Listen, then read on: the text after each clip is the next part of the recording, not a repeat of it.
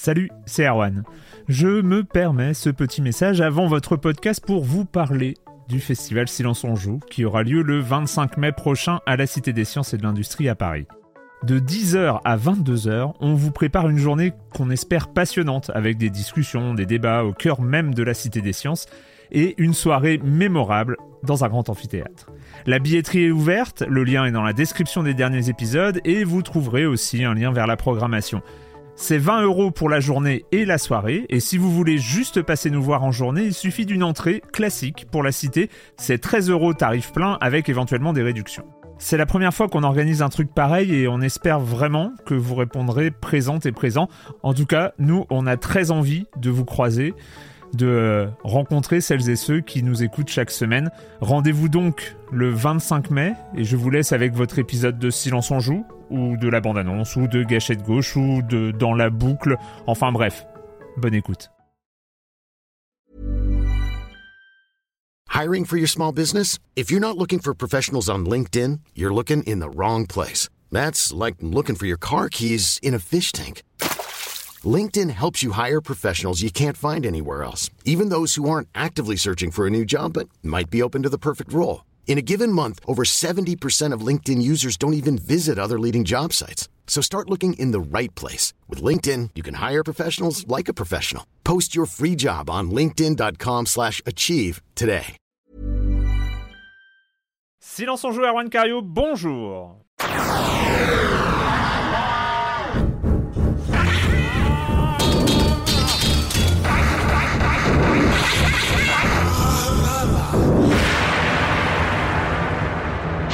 Au programme cette semaine, on va parler de Haven, on va parler de Hyrule Warriors, l'ère du fléau, parce que c'est pas le premier Hyrule Warriors, et on finira par Immortal Phoenix Rising. Le... Bon, on va pas le qualifier. Ça va être compliqué d'en parler. Ça va être compliqué d'en parler. Mais bon, bref, on en parlera en fin d'émission. Euh, et pour euh, m'accompagner dans cette aventure, j'ai l'impression de revenir en 2018, car euh, j'ai le plaisir d'accueillir deux de mes chroniqueurs favoris, Corentin Benoît Gonin. Bonjour Corentin. Salut Arwan. Et Patrick Helio. Salut Patrick. Salut Arwan, salut à tous. Non mais c'est ça, trois jeux, deux chroniqueurs. Non mais c'est... 30 minutes, 30 minutes d'émission à tout casser non, allez, on peut dire qu'on se retrouve à l'époque de No Life où on avait euh, ce compteur euh, de une heure avec euh, Alex Pilote qui faisait des grands gestes derrière la caméra quand on arrivait à 57 minutes parce que parce que c'était des gens sérieux à l'époque. On, était à peine au, deuxième jeu chroniqué. on passait, non mais on passait à la télé, il faut bien se rappeler. On avait, mais bon, on je crois qu'on avait fini par déborder un peu à la fin et bon, ils se débrouillaient, ils se débrouillaient. bref, le reste du programme, vous connaissez comme des comme, la chronique jeu de société de Jeremy Kletskin, évidemment. Et puis, euh, et puis voilà, ça va être un beau petit programme. Euh, et puis, bah, on va commencer euh, avec toi, Patrick, avec quelques news. Et, et, tu commences quoi? Ah, ah bah, On va commencer avec, Doom. On aime bien parler de Doom en général. Donc, l'actu Doom de la semaine, et eh ben, c'est l'arrivée, ça y est, confirmé, de Doom Eternal sur Switch. Alors, pourquoi j'en parle? Parce que, bah, parce que Doom, et puis parce que Switch, moi, j'ai toujours une, comment dire, une curiosité un petit peu, euh, peut-être pas malsaine, mais là, je suis toujours intrigué par les portages euh, Switch de, gros jeux comme ça. Doom Eternal, c'est quand même pas rien. C'était la mmh. grosse locomotive euh, il y a quelques mois sur, bah, sur, les, sur les consoles, sur le PC. Donc, le voir arriver sur Switch, c'est toujours très attendu. C'est Panic Button, le studio qui est, qui est, très, très spécialisé dans les portages de l'impossible vers la Switch, qui, est, qui, qui, qui est à l'œuvre. Donc, on est plutôt, moi, je suis plutôt voilà, intrigué. Je suis toujours curieux d'essayer ça. Ça arrive le 8 décembre. Donc là, c'est une question de, de jour. Donc ça, c'est la bonne nouvelle en attendant de voir ce que ça donne, hein, parce qu'évidemment, c'est un challenge. Il y a toujours les petites astuces euh, pour nous faire, euh, pour nous cacher des pans de jeu, des, des, les images qui sont retravaillées pour que ça tienne sur la Switch. Hein. Il faut quand même se rappeler de la différence qu'il existe entre une Switch et une PS4 ou autre. Euh, voilà, il y a un vrai delta, donc c'est un vrai challenge. Voilà, c'est pour ça que je vous parle d'une curiosité. Bon, alors la mauvaise nouvelle, en revanche, c'est que donc sorti le 8 décembre uniquement en dématérialisé. On y est, donc pas de sortie cartouche. Voilà, c'est fait. Euh, on parle d'un téléchargement de 18 gigas, euh, donc ça va, ça va péter toutes les cartes, les cartes mémoire de la console. Alors, coup de gueule, parce que. C'est plus, le vrai problème avec la Switch qui peut avoir des soucis de, stockage, en effet. Euh, mais bien sûr. et, puis, et puis, le vrai problème, c'est qu'on parle à Doom Eternal, parce que moi, j'aime bien mes petites cartouches. Hein, moi, j'aime bien. Moi, j'ai mon premier Doom euh, sur Switch en cartouche et c'est rigolo. Il va falloir t'habituer. Il va falloir t'habituer. Et exactement, parce que c'est une vraie tendance qui, est en train de se dessiner. Euh, qui, qui, qui, bah voilà, donc on parle de Doom Eternal. Il y a le dernier Mortal Kombat, la Ultimate, qui est sorti. Alors, lui, il a le côté un peu sournois de la, de la, de la boîte vide. C'est-à-dire que tu as une boîte avec un code de téléchargement et il n'est pas le seul, il y en a pas mal qui font ça. Euh, en dehors du, ça, par contre, c'est le pire de l'hérésie euh, écologique. Ah, ça, ah bah, au niveau écolo, évidemment, c'est un drame absolu. puis même, puis c'est assez sournois, genre si tu fais pas gaffe, tu peux vraiment te retrouver avec une boîte vide et un code de téléchargement. Alors en dehors euh, du tracas pour les fétichistes de la cartouche, dont je suis, moi j'aime bien ces petits bouts de plastique qu'on garde et qu'on a toujours sur soi, etc. En dehors de ça, ça pose un vrai problème ça pose un vrai problème pour, le, bah, pour les, les, les, gens qui ont des connexions plus limitées, et puis évidemment pour le stockage. C'est juste une parenthèse, euh, les cartouches euh, Switch, 3DS et ce genre de choses, mmh quand, tu as des choses, quand tu as des gens à l'intérieur de ton foyer qui s'appellent des enfants, ouais, c'est quoi ça C'est une catastrophe. alors du coup, Erwan, toi qui es le premier concerné, est-ce que le goût affreux des cartouches Switch ça marche? Non, ils ont pas essayé de l'avaler quand même. Alors, non, ils, ils, ont, ils ont pas essayé de les manger, mais alors. Ah euh, papa, est-ce que tu sais où est la cartouche de, de, ah. Pokémon euh, épée et bouclier? Tu sais, es là. Et c'est pour ça que ça n'audra jamais ces bonnes vieilles cartouches Nintendo 64 qui tenaient bien dans la main, qui étaient bien épaisses, bah que tu ne pouvais pas perdre comme ça. bon, ouais, c'est un autre problème. Mais, euh, mais bon, en tout cas, on n'aura pas de cartouche Doom Eternal. Voilà. Donc, hmm. puis surtout un gros téléchargement, encore une fois, qui peut être un souci. Puis voilà, ce, ce, ce phénomène de stockage. Donc voilà, on laisse. Moi, je suis curieux. Encore une fois, je suis curieux. C'est un vrai challenge, c'est un vrai exercice de style de porter un jeu comme ça sur Switch. Évidemment, d'après les retours, euh, d'après les retours, parce qu'il y avait cet exercice intéressant qu'il y avait eu sur le, mmh. Doom 2015, euh, dans le, portage Switch 2016, pardon, euh, qui bah, qui avait été bien porté sur la Switch et d'une manière très agréable. On en sait un peu plus parce que Doom Eternal, c'est quand même, enfin quand, Nvidia a sorti ses cartes graphiques, c'était un des benchmarks, c'était Doom Eternal. Quoi. Donc, bien sûr, euh, le passer sur la Switch, c'est. Euh, ça, va être, ça va être costaud. Ouais. En plus, tu as des petits, euh, les trucs, je crois qu'il y a le, mouvement, tu sais que tu repères dans l'espace le mouvement de la manette, tout ça. C'est des, voilà, les petites sucreries de la Switch moi, que, je, bah, que je vais essayer. Et sinon, je crois qu'il arrive aussi dans le Game Pass, hein, Doom Eternal, il intègre le, fameux Game Pass de, hmm. Microsoft. Donc, on ne peut plus échapper à Doom Eternal, il n'y a plus de, voilà, il y a plus d'excuses. Euh, je passe très vite sur les chiffres de Dead Cells qui sont tombés. On évoque tout le temps, encore et toujours, Dead Cells, ce, monument du, jeu de plateforme euh, Rogue, qui a passé le cap des 3 500 000 ventes c'est un très beau score. Euh, on rappelle qu'il y a une extension importante, un DLC qui arrive début 2021. Il a été daté donc Fatal Falls. DLC payant. Hein. Euh, voilà, DLC payant qui arrive. Donc le mmh. jeu continue à vivre, il continue à être supporté. Il y a pas mal d'extensions aussi gratuites qui sont sorties. Hein. Il y a un vrai suivi du jeu sur le long terme. Et puis on attend d'en avoir, d'en savoir plus évidemment sur les prochains euh, projets de Motion Twin qui n'ont pas encore été révélés, mais qu'on va, qu'on va suivre de près. Et puis je conclus sur mon petit coup de cœur de la semaine, c'est Swery, euh, 65, le, le, fameux développeur de Deadly Premonition, qui travaille depuis très longtemps sur The Good Life, un jeu qui a été kickstarté, qui a, voilà, il y a toute une histoire autour de ce jeu de d'enquête où on va, on va incarner une journaliste qui se retrouve en, en, pleine campagne anglaise dans un village où les gens se transforment en animaux la nuit. Et puis voilà, ça, ça a l'air assez fascinant visuellement. Moi, j'ai vraiment eu un coup de cœur sur ce titre. Et puis c'est du sweary, donc c'est du jeu, voilà, on peut s'attendre à un mmh. jeu un peu cassé dans tous les sens, mais toujours attachant. Enfin voilà, il y a, y a, la patte souris qui est toujours là. Donc l'info de la semaine, c'est qu'il a trouvé un éditeur, c'est Irregular, Irregular Corporation, un éditeur anglais, euh, ce sont des gens qui travaillent sur pas mal de jeux indés euh, de petite voilure, mais qui ont notamment sorti le fameux PC Building Simulator qu'on avait bien aimé, hein, on en avait ah parlé. voilà, donc ils, ont signé ce jeu-là. On sait maintenant donc The Good Life est prévu pour l'été 2021. Donc voilà, c'est bien aussi de se mettre des balises comme ça pour l'année prochaine. Ça fait plaisir d'avoir des horizons, hein, de d'attendre des choses. Donc moi je l'attends The Good Life. On rappelle, il sort sur bah, sur PC évidemment. Puis je crois qu'il est maintenant il est prévu sur à peu près tout, hein, sur toutes les consoles PS4, Switch. Donc voilà, moi c'est vraiment le voilà, j'ai mis une grosse croix sur l'été 2021 dans mon planning parce que bah, un soirée, moi c'est toujours un jeu que j'attends beaucoup pour la personnalité du jeu. Et puis regardez les visuels, mais ça, vraiment j'en attends beaucoup. C'est bah, comme toujours, c'est assez différent, c'est un peu un ovni comme toujours chez chez Soirée. Donc on attend ça pour l'été 2021. Voilà.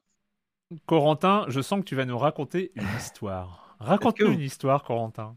Oui, bah, c'est parti. Est-ce que vous connaissez Yuri Attends, je cherche un café, je m'installe, si tu me racontes une histoire, il faut, se poser, il faut... Est-ce que ça vous dit quelque chose, Yuri Geller? Alors, je pense que Jérémy Israël, s'il nous écoute, ça doit lui évoquer quelque chose quand même. Euh, en fait, Yuri Geller, c'est un prestidigitateur. J'ai toujours du mal avec ce mot, un prestidigitateur, c'est pas facile.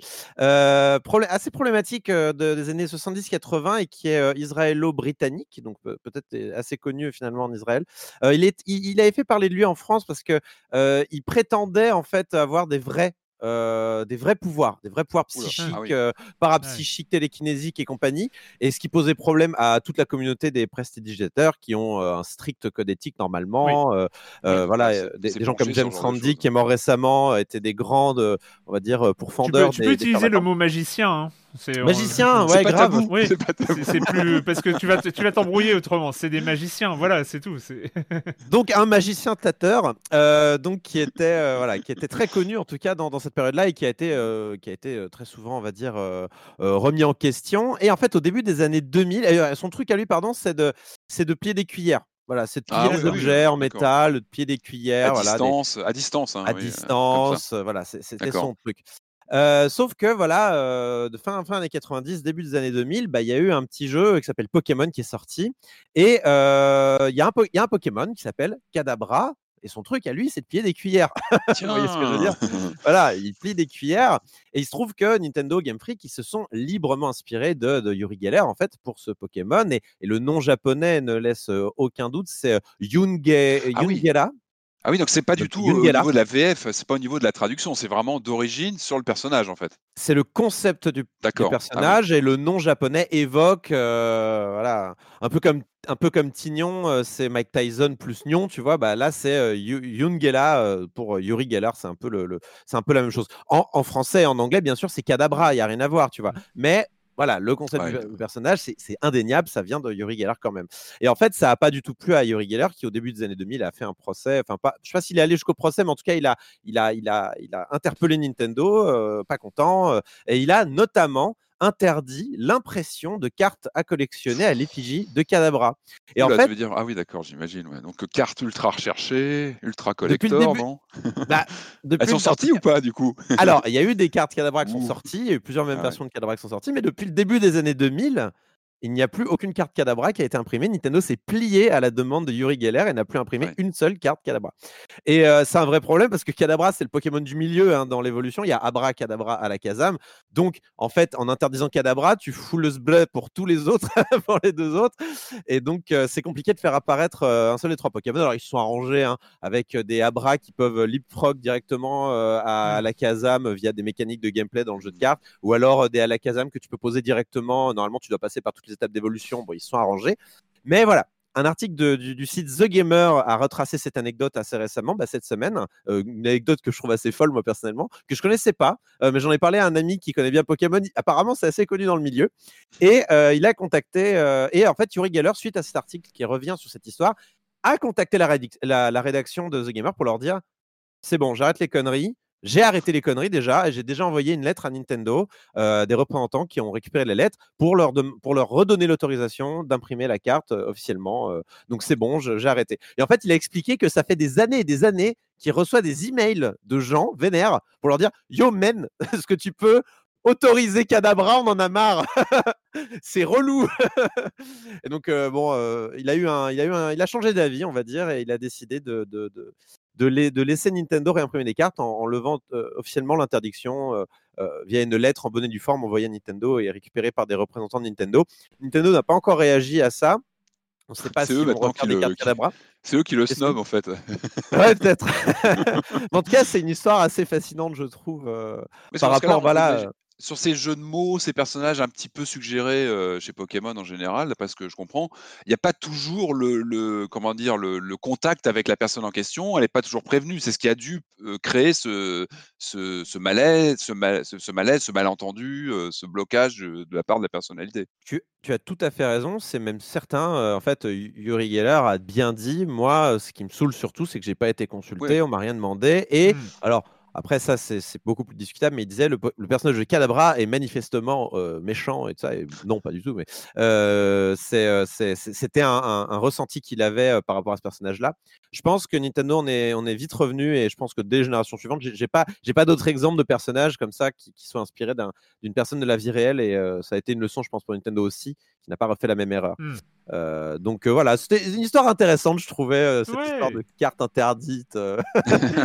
et du coup, on va réavoir des cadavres. Et moi, je suis, intéressé, je suis intéressé de savoir comment Nintendo, qui a l'habitude de faire pas mal d'événements avec ce jeu de cartes, va, va faire revenir avec, avec corps et trompettes sa carte. C'est annoncé que ça va, ils, vont, ils vont le recréer, est-ce que du coup, a priori, ils n'ont pas communiqué. Ils n'ont pas, communiqué encore, ouais. ouais ils n'ont pas encore communiqué. Ok, bah, belle histoire, belle histoire, belle histoire, je valide. Le com des com de la semaine dernière. La semaine dernière, on parlait de Demon Souls avec euh, notre ami Exerve. Et donc, euh, bah, je vais reprendre parce que Exerve a, participé au forum. Euh, il m'avait envoyé un message avant. auquel je n'ai pas répondu, c'est très mal, c'est très mal poli, mais en fait il m'a envoyé un message sur Discord, là où on enregistre et je consulte assez peu Discord. En fait, le truc c'est que je, n'ouvre Discord qu'une seule fois par semaine pour enregistrer l'émission. Donc, donc du ah, coup, j'ai vu seulement. Hein parce que, non, je note parce que j'ai pu avoir eu l'idée de t'envoyer des messages par Discord. Donc ouais, on note ah ouais, non, faut, pas, faut pas du tout. Euh, donc, euh, donc euh, mais je vais lui répondre quand même. mais donc, il a posté un message sur, sur les forums de silence. On joue. comme la discussion semble plutôt apaisée, j'aimerais prendre un instant pour répondre au retour légitime sur ma réaction pendant l'émission. Sa réaction, et donc il était un peu. il, s'était un peu excusé, c'est quand Patrick, tu lui as euh, demander voilà, si, ce, si cette refonte, si cette restauration n'allait pas un peu à l'encontre de l'esprit un peu rugueux des, graphismes originaux. Et grosso modo, il a dit c'est c'est pas une question qui m'intéresse. Enfin voilà, il a, il a peut-être il avait répondu, il avait l'impression d'avoir répondu de manière un peu sèche moi j'ai trouvé que ça allait enfin tu vois c'était aussi c'était aussi vachement intéressant d'avoir justement le côté un peu euh, épidermique qui, qui, qui, pouvait y avoir vis-à-vis de vis-à-vis de cette question qu'on avait dû lui poser euh, plein de fois. C'est d'ailleurs ce qu'il explique dans son message concernant la DA du jeu et les changements de Bluepoint pour comprendre ma réaction. Je pense qu'il faut juste vous replacer dans mon contexte un instant. Depuis des mois on me pose la question entre 2 et 40 fois par jour avec des pics à plusieurs centaines depuis que le jeu est sorti euh, ce qui pour moi correspond au 11 novembre en soi, on me pose les mêmes questions tout le temps. C'est même une partie de mon métier d'y répondre. La différence là, c'est que comme vous l'aurez compris, je n'ai pas forcément une très bonne image d'une partie minoritaire mais relou des gens qui jouent à ce jeu. J'avais pas envie de leur donner du grain à moudre en, en prenant position. Je suis d'accord que j'aurais pu expliquer ça calmement, mais c'était ma journée off et que la première journée off que j'ai pu prendre depuis un mois et j'en avais besoin. Ça n'excuse rien, hein, mais je ne cherche pas à me plaindre, mais vous donner les clés pour comprendre ce que j'en avais effectivement soupé de cette question long de cette question à la fin. Euh, donc ma position officielle sur cette question des changements esthétiques de ce remake est simple, c'est un remake, ils font ce qu'ils veulent. Voilà, c'est tout pour moi. Non, vraiment, on parle pas d'un jeu qui aurait supprimé l'existence de l'original. Rien n'empêche de jouer à l'ancien si vous l'envie vous, vous en prend. On peut même jouer sur émulateur avec un PC standard. Mais comme je prends le temps de venir ici pour détailler tout ça, le jeu vidéo est selon moi un art dont l'expression est intimement liée à son évolution technique. La phrase a l'air toute faite, euh, mais je donne des cours d'histoire du jeu vidéo depuis deux ans et donc je la répète à qui veut l'entendre ce qui signifie qu'à un instant T, les artistes font des choix qui correspondent aux capacités techniques de leur époque et fatalement, deux générations de machines d'écart entre un jeu et son remake vont radicalement modifier la donne. C'était inévitable pour moi, si vous voulez, donc je ne vois pas trop l'intérêt d'en parler longuement. Oui, ça change. Est-ce que c'est mieux? J'en sais rien. Mon avis n'a pas de réelle importance. En fait, euh, vu que j'ai un passif très particulier avec le jeu qui n'est pas forcément représentatif du vôtre. Ce que je peux dire, c'est que comme l'a expliqué Erwan, le squelette du jeu reste pertinent aujourd'hui et ça devrait, je pense, suffire à combler les personnes qui vont découvrir Demon's Souls en 2020 et au-delà. Elles n'auront sans doute pas le même rapport au jeu qu'on avait pu avoir il y a 10 ans, le plaisir d'y jouer euh, et le plaisir de jouer à un jeu méconnu qu'on a importé de Hong Kong ou du Canada, mais Demon's Souls reste avant tout la première itération de toute une vague de jeux qui pour le moment a atteint son point culminant avec le couple Bloodborne Dark Souls 3, j'aime beaucoup Sekiro, il mais il explore une autre voie selon moi. Je vois ce remake euh, comme une occasion rare de découvrir un jeu dans les conditions idéales, ce qui fait que ma petite opinion sur l'esthétique ne va pas changer grand-chose. C'est comme les discussions sur les différentes versions de Star Wars, si tel ou tel effet spécial change l'essence de l'œuvre, blablabla. Si des enfants des années 2010 peuvent tomber amoureux de cet univers comme ceux des années 70, il y a quelque chose qui dépasse ce genre de choses. Voilà pour le commentaire. J'avais eu aussi, j'avais eu aussi des remarques. En fait, ma, question qui était complètement naïve sur le squelette et sur le fait que Demon Souls montrait qu'il y avait quelque chose d'en dessous de, sur, sur un, squelette au jeu vidéo qui dépassait les graphismes et, et tout ça. Enfin, en, fait, on m'a dit, bah ouais, non mais t'es, con, euh, tout le monde le sait qu'il euh, y, euh, y, a des documents de game design et, des, choses comme ça, enfin, et que les jeux vidéo, c'est pas que des graphismes. Oui, je le savais aussi depuis le temps, je, je, découvre pas ça avec Demon's Souls version 2020. Ce que moi j'ai trouvé intéressant, et je voulais revenir un tout petit peu là-dessus, parce que j'ai trouvé même mon intervention qui avait l'air un peu naïve dans l'émission, mais c'est c'est que là, il y, a, une sorte de, démonstration brute du truc, quoi. C'est que euh, on a l'impression qu'ils sont vraiment partis euh, euh, des, feuilles de papier qui décrivent le jeu, enfin voilà, des, du cahier des charges de, la Bible Demon's Souls, et ils ont refait le même jeu, mais pas le même jeu. Enfin, c'était le truc assez marrant, c'est-à-dire que c'est et, ce que je continue à trouver vraiment étonnant quand je joue à Demon's Souls, c'est euh, cette façon euh, de jouer au jeu original, mais où les développeurs n'ont pas n'ont vraiment pas touché à cette version-là, quoi. Et ça, ça, reste pour moi un exercice euh, absolument fascinant. Et j'ai pas le souvenir, même quand j'ai joué à Shadow version remake, j'avais, j'ai pas le souvenir d'avoir eu, d'avoir eu ce, ce, sentiment avec le précédent remake de, de Bluepoint. Bref, c'était le Comme des Comme de la semaine dernière. Encore une fois, je remercie Exerve parce que c'était euh, super cool de l'avoir euh, de l'avoir avec nous. Et, euh, et, il reviendra. Il reviendra pour, bah, pour parler d'autres sujets. Hein. il y en a plein. Euh, on va commencer, euh, on va commencer euh, l'émission, enfin les jeux, les jeux de l'émission, avec une production française, une production de Game Bakers, teasée depuis quelques temps déjà, avec des belles images et des, et puis une DA propre. ça s'appelle Heaven. The question isn't whether or not we're going, it's whether or not you're coming with me. Thanks. That's it. Oh no, they're still there.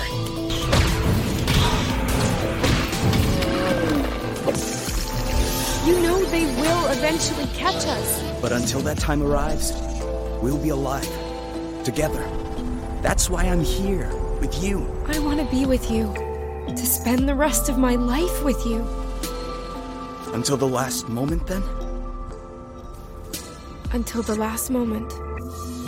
donc, euh, c'est, on se retrouve avec un petit couple, un petit couple tout mignon, Kay et Yu, qui sont tout mignons, qui sont tout mignons, hein, ils sont, ils sont tellement choupis. En fait, ils sont ultra choupis, Kay et Yu. Ils sont gentils, ils sont, euh, ils sont adorables, mais ils sont un peu paumés sur une planète en morceaux, euh, au fin fond du trou du cul de l'univers. Et, et puis voilà, il faut s'en sortir dans leur petit vaisseau qui s'appelle bah Parce que c'est tout mignon, il s'appelle le nid, le petit ah vaisseau. Voilà. Euh, Corentin, c'est toi qui m'en as parlé d'abord de, ce jeu et c'est toi qui l'as mis au programme. J'y ai joué, mais qu'est-ce que qu'est-ce que t'en as pensé? Bah, Je l'ai mis au programme. Je l'ai mis au programme parce que euh, c'est Emmerich Toa qui a fait, enfin qui a fait pas que Emmerich Toa évidemment, mais c'est Emmerich Toa qui était aux manettes en tout cas de, ce jeu-là. Euh, et qu'Emmerich Toa, moi j'avais vraiment vraiment adoré ce qu'il avait fait en 2016 avec Fury, donc dans un genre tout à fait différent de, on va dire euh, boss rush, euh, beat them up, très très très très pointu, très très. moi j'ai adoré, hein, vraiment bien huilé. Euh, donc ça, mais voilà, en fait, non, c'est juste que j'ai fait un bus de l'espoir avec lui à l'époque. Ah On était en duo, enfin, bref, pardon. Il y avait le truc qui restait dans, dans un fond. Oui, tu disais, eh, toi, j'avais déjà vu cette personne. oui, mais oui, mais oui, mais oui. Mais du coup, il y avait voilà, il y avait cette. Euh, moi, j'aime bien la philosophie en fait de, game design de, de, de Toa. Alors, j'ai pas forcément connu le jeu qu'il avait fait précédemment, qui était une sorte de RTS avec des poissons, si j'ai bien compris. Un, pardon, un jeu de tactique avec des poissons. Mais euh, en tout cas, j'avais lu pas mal de ses articles qu'il avait pu écrire euh, sur, sur ses blogs ou quoi, et, j'aimais bien son approche, en tout cas philosophique, sur comment faire un jeu. Il parlait notamment de que les jeux indépendants devaient, devaient, viser à être des triple I, et je trouvais ça cool. C'est-à-dire vraiment s'axer sur un truc que tu veux faire très très très très bien et, et et, vraiment mettre toutes tes ressources dessus. Et, euh, Fury le, démontrait assez bien euh, à ce niveau-là. Et du coup, je voulais savoir ce qu'il allait arriver à faire avec Haven, qui donc se dévoilait petit à petit avec, les, avec le temps, puisqu'on on sait depuis un moment déjà que ce jeu était le, projet suivant. Et donc, qui est en effet ce jeu sur ce couple. Donc, comment représenter l'amour, ou en tout cas l'amour naissant, enfin, pas, pas vraiment naissant, mais plutôt dans la, dans la passion du début, quoi, dans la, dans la, dans cette, dans cette période des premières années, des premiers mois où l'amour est explosif, où tout est beau, tout est génial. la complicité fusionnelle. La complicité fusionnelle, tout ce que tu fais est, bien, même quand c'est dégueu. Il y, a du dégueu dans ce jeu. on en parlera après.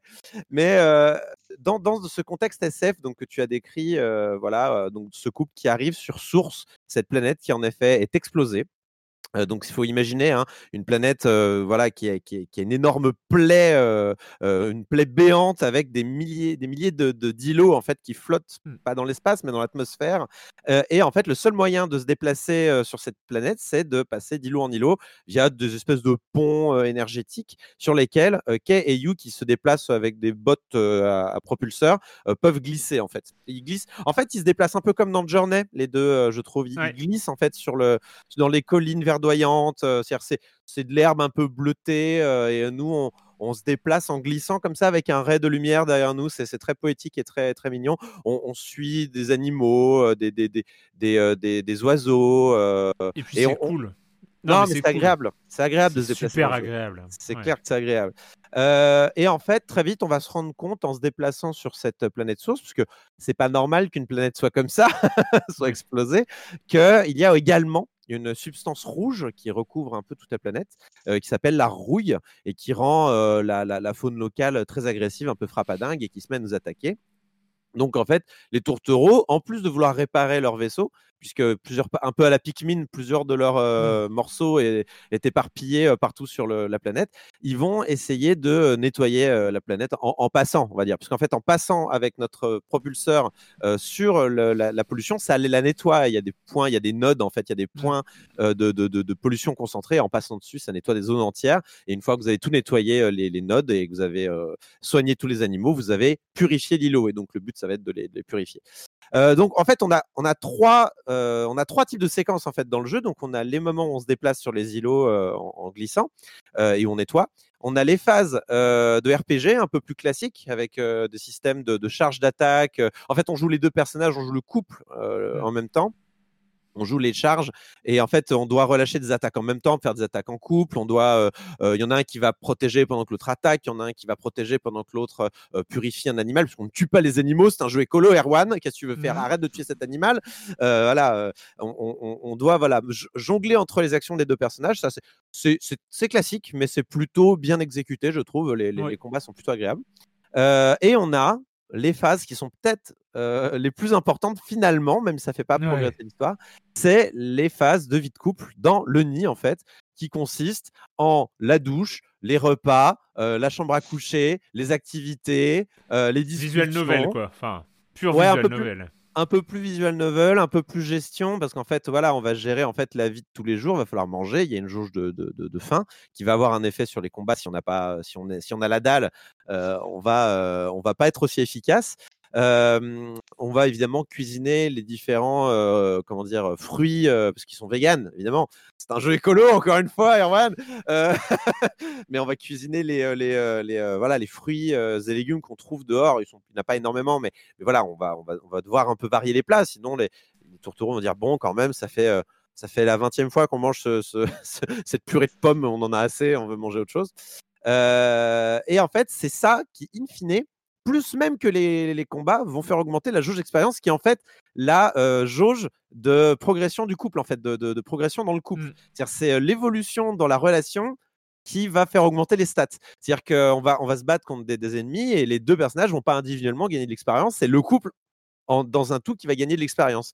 Et euh, une fois que la barre d'expérience est remplie, eh ben, on rentre au nid, ou alors on, est déjà dans le nid et on va trinquer parce qu'on fait on fait en fait, le, passage d'un niveau à un autre, c'est euh, il se torche, euh, il, se torche il, se... torche à la pomme fermentée, euh, qui, enfin bon, il se torche, bon, c'est gentil, hein, mais disons que il picole, il picole entre eux et puis il trinque et, et ça leur fait passer un niveau, et c'est assez cool. Il trinque et en même temps, il, il réfléchit sur où, est-ce qu'ils en sont dans la vie, qu'est-ce qu'ils vont faire après. on va parler un peu de l'histoire après parce que c'est intéressant, mais ils sont, voilà, ils ils, font le point, quoi. Ils font le bilan calmement, euh, mais euh, ils sont, euh, ils, évoluent de niveau. C'est un effet sur les stats, mais en même temps, c'est un, effet aussi dans leur relation. Et je trouve ça, je trouve ce parallèle assez intéressant aussi. Et, et, et, je pense que c'est plutôt une des réussites du jeu dans l'ensemble, c'est avoir, voilà, faire, avoir lié la progression à la progression de la relation. C'est, c'est la bonne idée pour moi de, de, ce jeu-là. Après, mmh. j'ai plein de réserves sur Haven. Euh, notamment sur, à mon sens, la mmh, comment dire, l'écriture qui cadre mal avec l'intimité qu'on veut essayer de, de, nous représenter. C'est-à-dire que le jeu est là pour nous représenter une forme d'intimité, ce qui est bien. Parce que je ne pense pas que ce soit un sujet qui soit particulièrement traité dans le jeu vidéo, où, ça laisse assez peu la place au sentiment, ou moins la place au sentiment que d'autres médias comme le cinéma ou d'autres choses. Là, on a vraiment l'impression, pas de tenir la chandelle, mais de regarder par la petite lorgnette un couple qui vit ensemble dans les jolis moments comme les moments les plus dégueulasses. Je vais prendre un exemple parce que c'est un exemple moi qui m'a marqué. On était mort de rire avec ma copine qui regardait le jeu à ce moment-là. Le moment où euh, Kay, donc le garçon, sort de la douche, a un énorme bouton dans le dos et You dit Ah, est-ce que je peux te crever le bouton? J'en crève d'envie, s'il te plaît. Je veux te crever le bouton. C'est un truc que les couples y connaissent, ça. Évidemment que c'est un truc que les couples y connaissent, mais c'est. Euh, c'est pas un truc que tu vois tous les jours dans le jeu vidéo, quoi. Tu vois, c'est typiquement le genre de truc qui fait Ok, très bien, j'ai compris, jeu, ce que tu essayes de, de retransmettre là-dedans.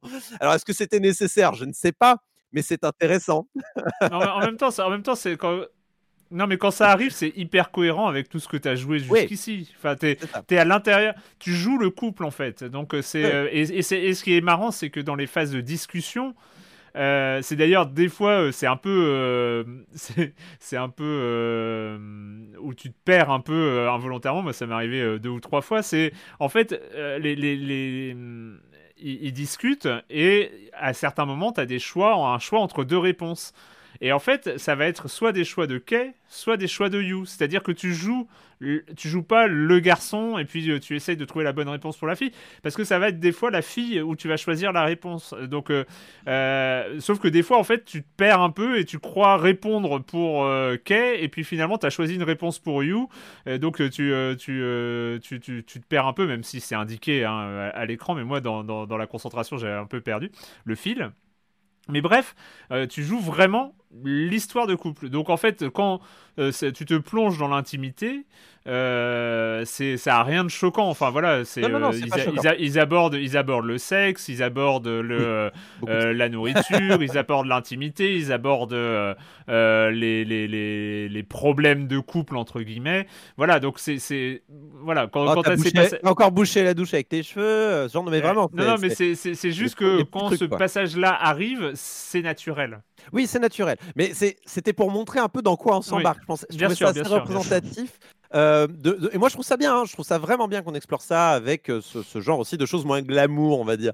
Parce que pour le reste, alors, c'est pas ce qui est montré, moi, le problème que j'ai avec euh, ce jeu-là, c'est plus dans l'écriture des dialogues que je trouve finalement assez comment dire, assez creuse, assez superficielle.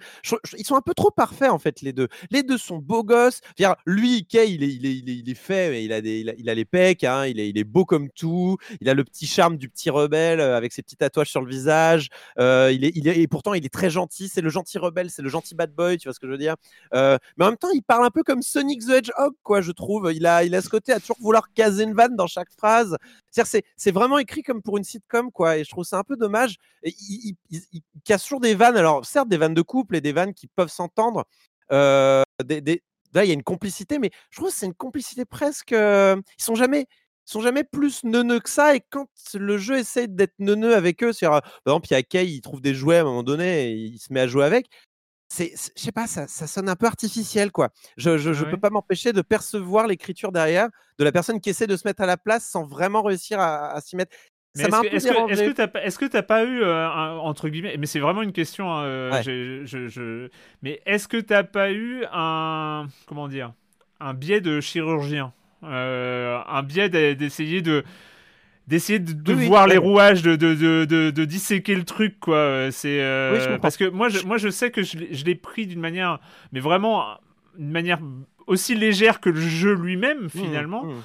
Et j'ai trouvé que oui, c'est un style d'écriture, mais en même temps, c'est voilà, c'est un style d'écriture. Quand tu acceptes de rentrer dans ce côté un peu romance euh, moderne, on va dire, mais c'est de la romance.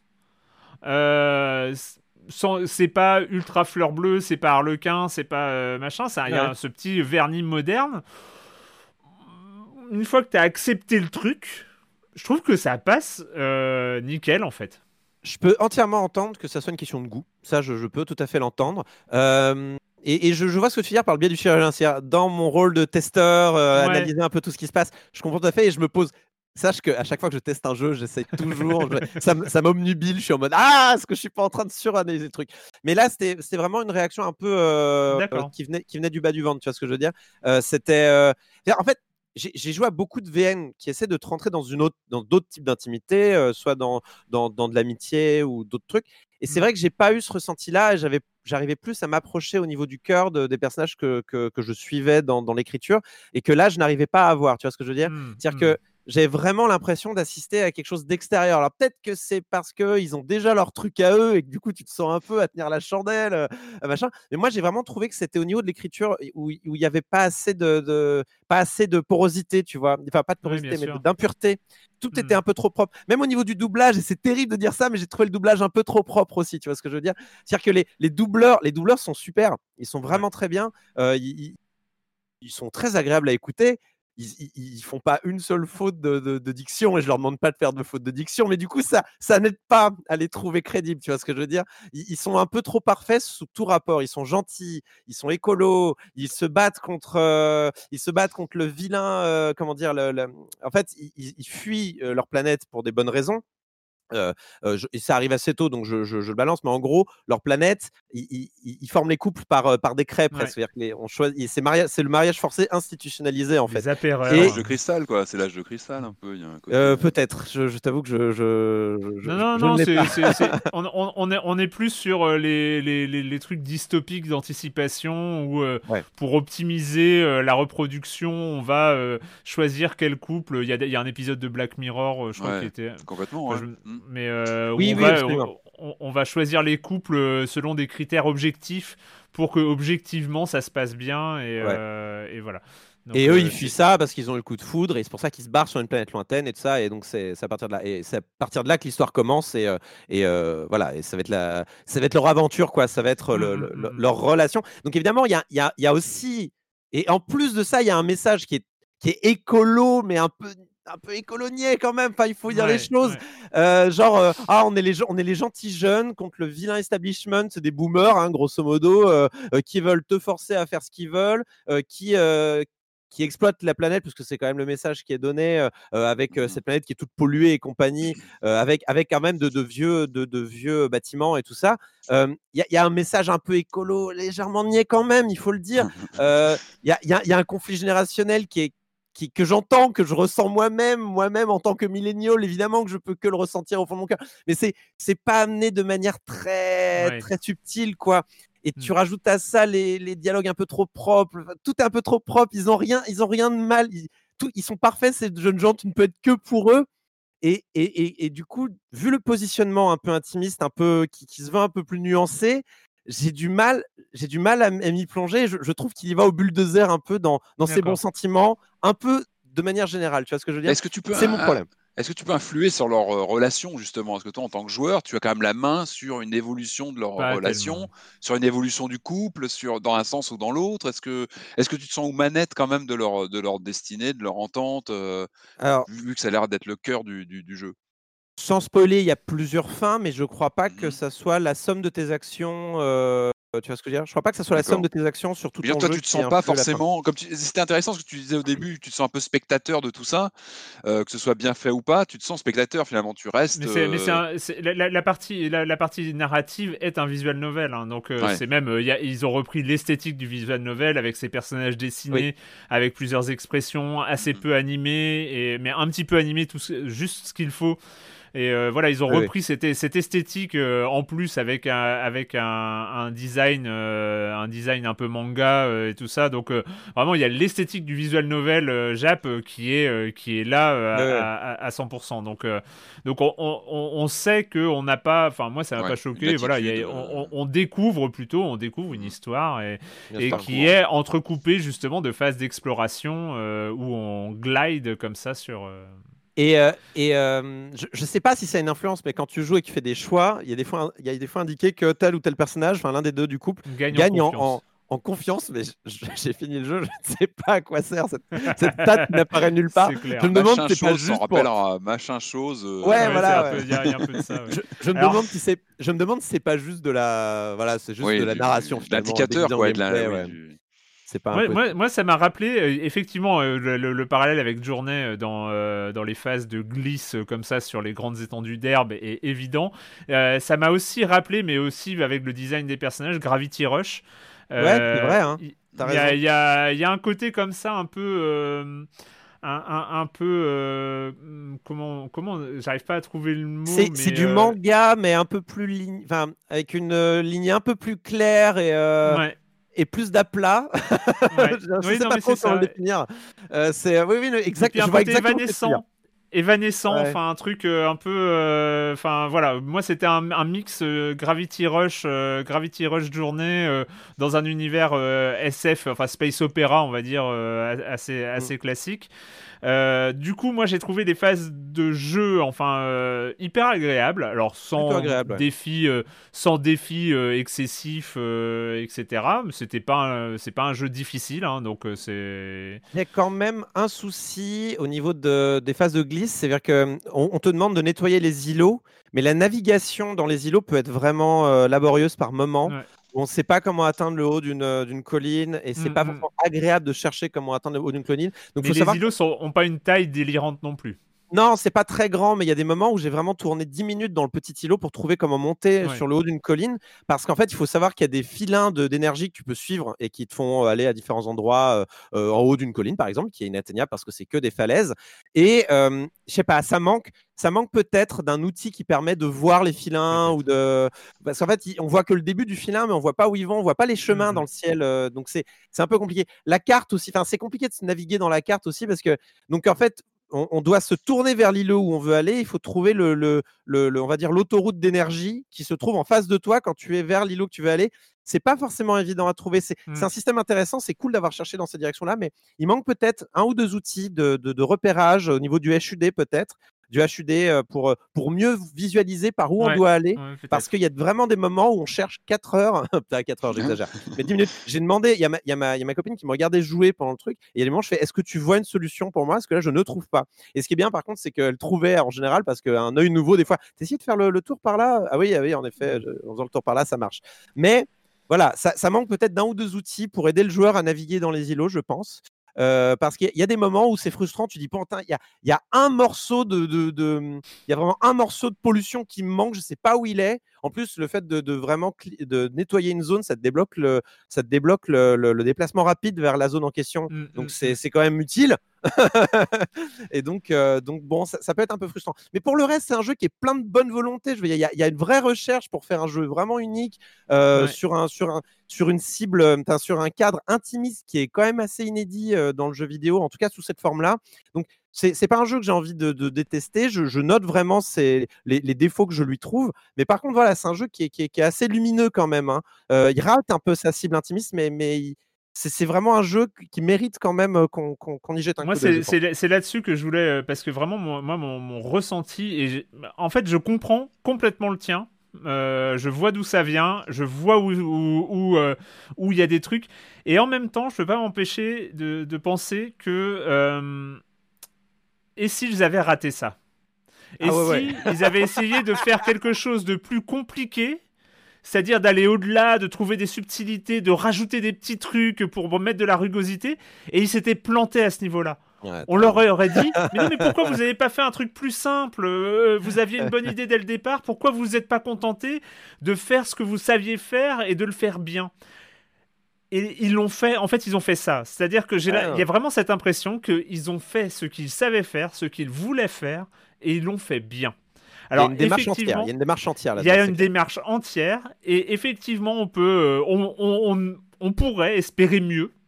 Euh, un cran au-dessus, en fait, entre guillemets, un cran avec, euh, avec une sorte de fulgurance narrative, avec des rugosités subtilement distillées à droite à gauche pour nous faire avancer et réfléchir un peu plus loin. Et en même temps, s'il s'était planté à ce niveau-là. mais ça a été l'horreur, surtout dans le couple. Non, mais par contre, il y a une beauté. Il y a une beauté dans le jeu, c'est qu'il parle, il parle quand même de cul, mais tout le temps. Enfin, pas tout le temps, mais très souvent. Et c'est jamais dérangeant. Enfin, ça, ça passe crème. Mais il y a rien de. Par contre, il y a rien, il y a rien d'explicite. Il y a rien à. Ah non, il y a pas de. C'est juste dans ce qu'ils disent. Ils font des, des sous-entendus cochons. Euh... Enfin, c'est que des trucs comme ça, quoi. C'est genre ah il vient sous la douche. Ah oui, la douche. Enfin voilà, c'est des trucs comme ça, quoi. Tu vois. Euh, mais c'est.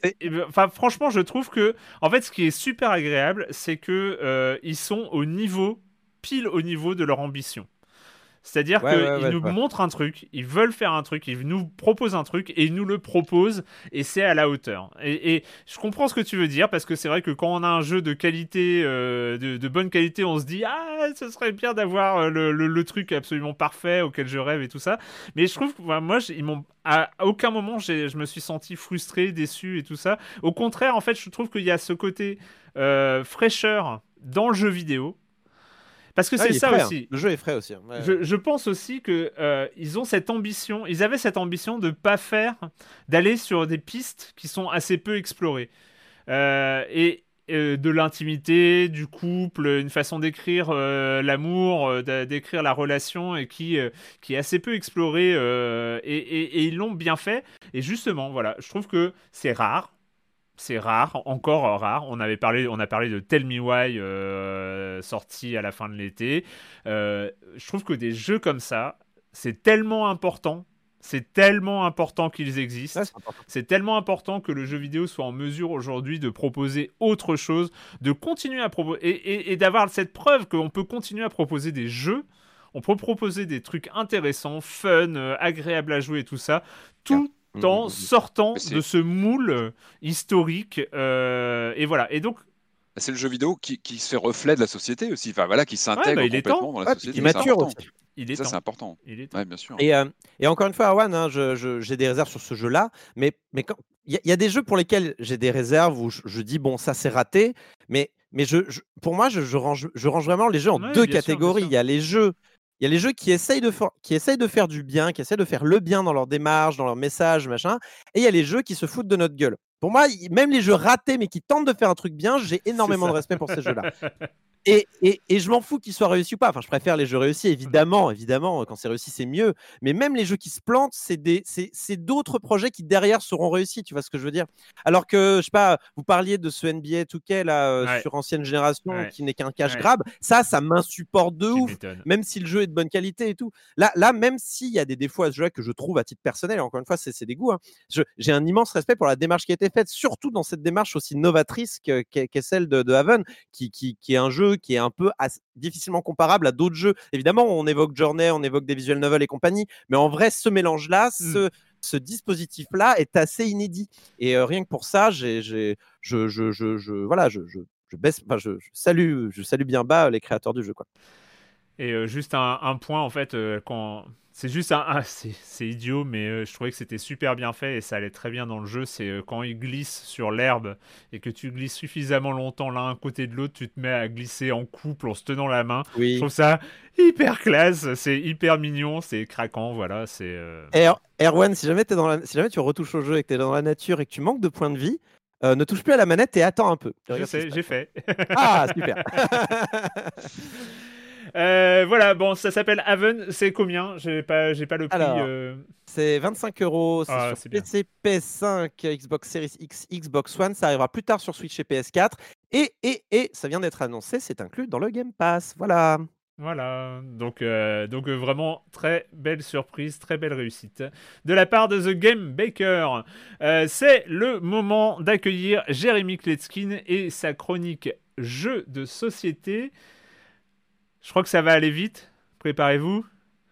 Salut Jérémy Salut Romain, alors cette semaine ça va aller très vite parce que je vais te parler d'un tout petit jeu dans une boîte métallique. Comme nous tous, tu as passé des mercredis après-midi à jouer à des Uno, à des Taki, à des batailles, à des mille bornes. Puis tu as grandi pour t'adonner à des jeux un petit peu plus matures comme le Pouilleux, le Kilo de merde ou le Trou du cul. Et c'est ce dernier, le Trou du cul, ou plutôt sous son nom le plus noble, le jeu du président, qui est l'ancêtre du jeu dont on va parler aujourd'hui. Son nom tout à fait présentable et familial, Caro Combo. Alors qu'est-ce qu'il y a dans la boîte? Ah ben des cartes, euh, juste des cartes euh, numérotées de 1 à 12, il y en a 4 de chaque puis 6 cartes spéciales, 2 cartes X, 2 cartes pioche et 2 cartes stop. On distribue 10 cartes par personne qui devront les mettre en éventail dans leurs mains. Attention, attention, parce qu'il est interdit de changer la disposition, c'est-à-dire que les cartes resteront dans le même ordre que vous les avez reçues. Et voilà, les joueurs vont jouer des combinaisons d'une, deux ou trois cartes de leurs mains et devront enchérir les uns sur les autres euh, dans le sens euh, des aiguilles d'une montre. Celui qui aura posé la combinaison la plus forte gagnera le pli, mais ça n'est pas le but du jeu. En effet, l'objectif c'est de se débarrasser de toutes ces cartes. Or, quand on ne peut pas enchérir, alors on doit passer son tour. Les trois cartes spéciales X, pioche et stop servent respectivement à poser un joker, forcer d'autres joueurs à piocher des cartes ou à interrompre un tour en plein milieu. Et voilà, une carte toute seule sera toujours moins forte qu'une petite suite de deux cartes, qui sera moins forte qu'une paire, qui sera moins forte qu'une grande suite de trois cartes, etc.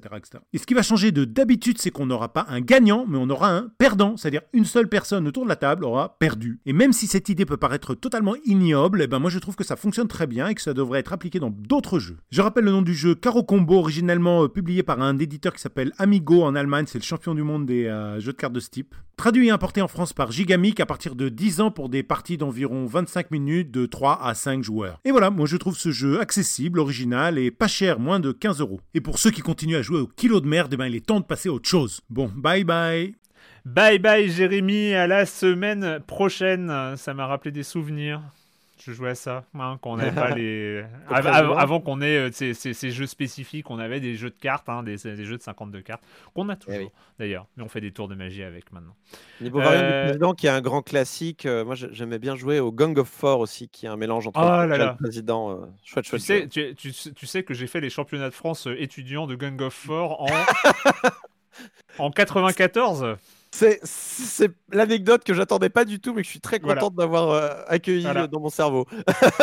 ouais, ouais, ouais, ouais, C'est parce que j'étais président du club de jeux de rôle de mon école d'ingé euh, et on avait reçu euh, Gang of Four et, donc on avait été invité. Attends, j'avais été invité à Paris. C'était ils avaient réservé un truc sur les Champs Élysées, figure-toi. Et il y oh avait les championnats du les championnats de France étudiants de Gang of Four. C'était formidable. Mais c'est un jeu fabuleux. C'est un jeu fabuleux. Ah moi j'adore le Gang of Four. C'était vraiment euh, bref, on en était où? Il y a un programme, hein Mine de rien. Eh Et oui, il est sorti il y a quelques semaines déjà, mais c'est euh, un retour, euh, un retour très attendu dans le monde, en tout cas dans l'univers de Zelda Breath of the Wild, mais sur un autre format. En tout cas, vous allez m'en parler tous les deux parce que je n'y ai pas joué, mais ça s'appelle donc Hyrule Warriors, l'ère du fléau. Alors, le temps nous est compté. Et pourtant, j'attends toujours que mon pouvoir se manifeste. Avec le chevalier purificateur et les quatre prodiges à vos côtés, vous serez bien entouré, Votre Altesse. Tout ira bien. Promets-moi de revenir saine et sauve. Tout ira bien. Vous n'avez aucun reproche à vous faire. Fuyez Hyrule Warriors, l'ère du fléau, euh, comme son nom l'indique et comme le fait que c'est une suite d'un jeu qui a déjà existé quand même qui s'appelle Hyrule Warriors, euh, on sait un peu que on n'est plus sur une un jeu d'exploration aventure, on est plus sur un jeu de combat si je ne m'abuse. Euh, Corentin Beat'em up, Corentin. Oui, tout à fait. Bah, Hyrule Warriors, hein, l'ère du fléau, qui est en fait le, on va dire la, saveur Breath of the Wild appliquée à Hyrule Warriors, donc le premier euh, jeu qui était sorti en 2014 sur Wii U, je crois, mmh. et qui, qui mmh tapait sur un univers plus large de Zelda. Voilà, point. Zelda, euh, tous les Zelda euh, où on fait apparaître des personnages de différents univers via tout un système de DLC et compagnie. là, c'est Hyrule Warriors, mais appliqué à l'univers de Breath of the Wild et uniquement à l'univers de Breath of the Wild, qui est assez riche hein, avec plein de personnages. Donc ça, ça suffit en lui-même finalement. alors, il faut quand même expliquer ce que c'est qu'Hyrule Warriors, parce qu'Hyrule Warriors, c'est en fait l'adaptation de Dynasty Warriors sur les Zelda. Et Dynasty Warriors, c'est ce qu'on appelle communément un musso. Et un musso, bah, c'est un beat'em up avec un personnage que celui que vous incarnez qui est complètement craqué, euh, plein d'ennemis euh, qui s'envolent euh, généralement quand on leur éternue au visage, ils, partent dans les airs. de temps à autre, il y a un ennemi qui est très coriace et vous allez passer un peu plus de temps sur lui en esquivant ses coups et en, essayant de briser sa garde. Et des objectifs et des places fortes à conquérir sur une, carte en fait. Et voilà, vous allez avoir des capitaines qui vont faire un secours, je me fais attaquer. Toi tu fais j'arrive et tu vas chercher le fort pour essayer de libérer la, place. tu as souvent du temps limité, soit sous la forme d'un timer, soit sous la forme de la barre de vie du dit mmh. capitaine qui est en train d'essayer de, repousser les, vagues d'ennemis incessantes qui essayent de, prendre la, citadelle. Donc, on, est dans ce cadre-là qui est assez classique avec le même système de combo qu'on avait dans Hyrule Warriors, le premier du nom, c'est-à-dire autant de coups faibles que vous voulez. C'est-à-dire vous avez un, bouton pour le coup faible, un bouton pour le coup fort et vous, vous mettez autant de coups faibles que vous voulez et vous sortez de ce combo au moment que vous voulez en mettant un coup fort. Donc, euh, genre, vous pouvez mettre deux coups faibles, un coup fort, ou alors trois coups faibles, un coup fort. Et vous sortez un peu quand vous voulez. Donc, la bonne nouvelle, c'est que si, comme moi, vous êtes nul en combo, que dans Bayonetta, vous apprenez un combo et que c'est super déjà. Euh, ça suffit. ça suffit, vous martelez le bouton. Vous, martelez le coup faible et vous sortez avec le coup fort. C'est vrai que c'est important ce que tu dis, parce que c'est vrai que le jeu, il a une facilité d'entrée. Enfin, on rentre très facilement dedans, en fait ça peut être intimidant avec ces, hordes d'ennemis, de, mais le gameplay est ultra, ultra accessible. Et c'est important. C'est ça. Ça ne veut pas dire que le jeu n'est pas profond. Non, ah non pas du tout. Non, mais au contraire, mais en tout cas, on rentre facilement on, rentre, facilement, dans la base du gameplay euh, qui est quand même importante, hein, c'est-à-dire euh, taper. Euh, mais on ne fait pas que taper. Hein, on met aussi, on a d'autres variantes qui vont, qui vont dépendre des personnages que vous allez jouer. Donc au début, évidemment, on joue Link. Link qui a son épée pour taper. il peut aussi parer. et il y a les ennemis qui arrivent et donc on met les coups faibles, les coups forts. Et Link qui peut aussi utiliser son arc pour pour, pour, viser les ennemis, soit dans les airs, soit au, loin. ça peut être pas mal aussi pour toucher les points faibles. Parce que comme dans Breath of the Wild, il y a ces coups, vous savez, qui font ring quand on tape dans la tête d'un ennemi et qui font plus de dégâts, ça fait voire plaisir, qui hein. la garde ça fait plaisir de rendre tous les petits gimmicks sonores, toutes les petites virgules, tous les petits. Euh, ça fait plaisir, ça rappelle plein de, plein de bons souvenirs. Ah, bah, bah on va l'aborder parce qu'il y a un vrai effort qui, est, fait pour euh, faire coller l'esprit Hyrule Warriors à, l'esprit de Breath of the Wild, notamment sur euh, les objets qu'on peut utiliser. Parce que, évidemment, on peut taper, utiliser son arc et tout ça, avec, mais on peut aussi utiliser la, la, la tablette Sheka donc, de, Breath of the Wild avec les quatre pouvoirs, donc les bombes, l'aimant, le, le, arrêter le temps et geler les ennemis. Est-ce que est-ce que c'est pas, un, est-ce que c'est pas un fantôme lointain de la Wii U, cette tablette d'ailleurs, quand on y pense, hein, dans l'ADN Je pense, hein, au niveau de la conception du jeu, tout ça. Écoute, moi je préférerais avoir une vraie tablette chez qu'une Wii U de nos jours, hein, ça serait sûrement plus utile, mais, mais c'est sûr. Mais là, on peut s'en servir dans le jeu comme d'une arme en fait. Donc à, tout moment, elle se charge, c'est un cooldown classique. Vous pouvez balancer des bombes. Euh, euh, alors, chaque pouvoir, donc il y, a les quatre pouvoirs là euh, que je viens de citer, mais en fonction du personnage, ça ne sera pas la même application. Donc par exemple, euh, Link, euh, quand il va faire apparaître un bloc de glace, va monter dessus et s'en servir pour s'élever dans les airs et pouvoir faire des attaques aériennes. Alors que par exemple, Impa, un autre personnage, va monter sur le bloc et se mettre à glisser et écraser tout sur son passage avec le bloc sur lequel elle est assise en tailleur, comme si en buvant son thé presque. c'est très sympa. donc voilà, il y, a déjà des différences à ce niveau-là, mais il y a aussi des différences plus général. Donc, par exemple, on va avoir Impact, qui est le personnage, vous savez, la petite vieille de Breath of the Wild qui vous donne vos missions dès le mmh, départ. Bah là, mmh. maintenant, les jeunes, puisque ça se passe dans le passé, ça se passe très longtemps, ça se passe avant, en fait, la guerre. Il y a, plusieurs persos comme ça, que même, même au fil de l'aventure où tu, tu, tu, recroises des persos que, voilà, que tu as déjà croisés dans l'autre jeu. Il y a les quatre guerriers mythiques de Breath of the Wild. Mmh. Oui, absolument. Bah, c'est bah un peu le, c'est un peu le, on va dire le, fantasme de, ce jeu-là, c'est de pouvoir jouer tous ces personnages qui sont morts malheureusement dans, Breath of the Wild et qui, euh, qui du coup, euh, ça fait plaisir de les revoir parce que c'est terrible. Breath of the Wild, c'est un jeu où tu, euh, c'est un jeu où tu, on entend parler. Les personnages les plus forts sont les personnages qui sont morts. Donc c'est quand même un peu frustrant. Dont on parle, dont on entend parler, dont voilà, il y a toute la mythologie qui là se met en scène en fait à l'écran. Qui, se met un peu en scène pour de vrai, quoi. Ça, ça donne mmh. cher à ces personnages-là. et ils ont chacun évidemment leur spécialité. Alors moi j'adore jouer Mifa, la, la princesse Zora, qui, qui, a, qui, joue, qui joue de la lance et qui, qui, est très souple et qui peut se téléporter via des flux d'eau euh, euh, grâce à la gâchette. Et c'est, moi, je, trouve que c'est la plus agréable à jouer et qui a son pouvoir de soin aussi, euh, qui, qui, qui, est, qui, est, signature hein, dans Breath of the Wild, qui est voilà, utilisé là. C'est-à-dire quand, elle, c'est-à-dire quand on, évidemment, on tape les ennemis au fur et à mesure, on a une barre de, furie qui s'augmente et on peut lancer une super attaque. Elle, elle se soigne. Link qui va mettre un énorme coup circulaire ou un énorme coup en avant en fonction de l'arme qu'il va avoir.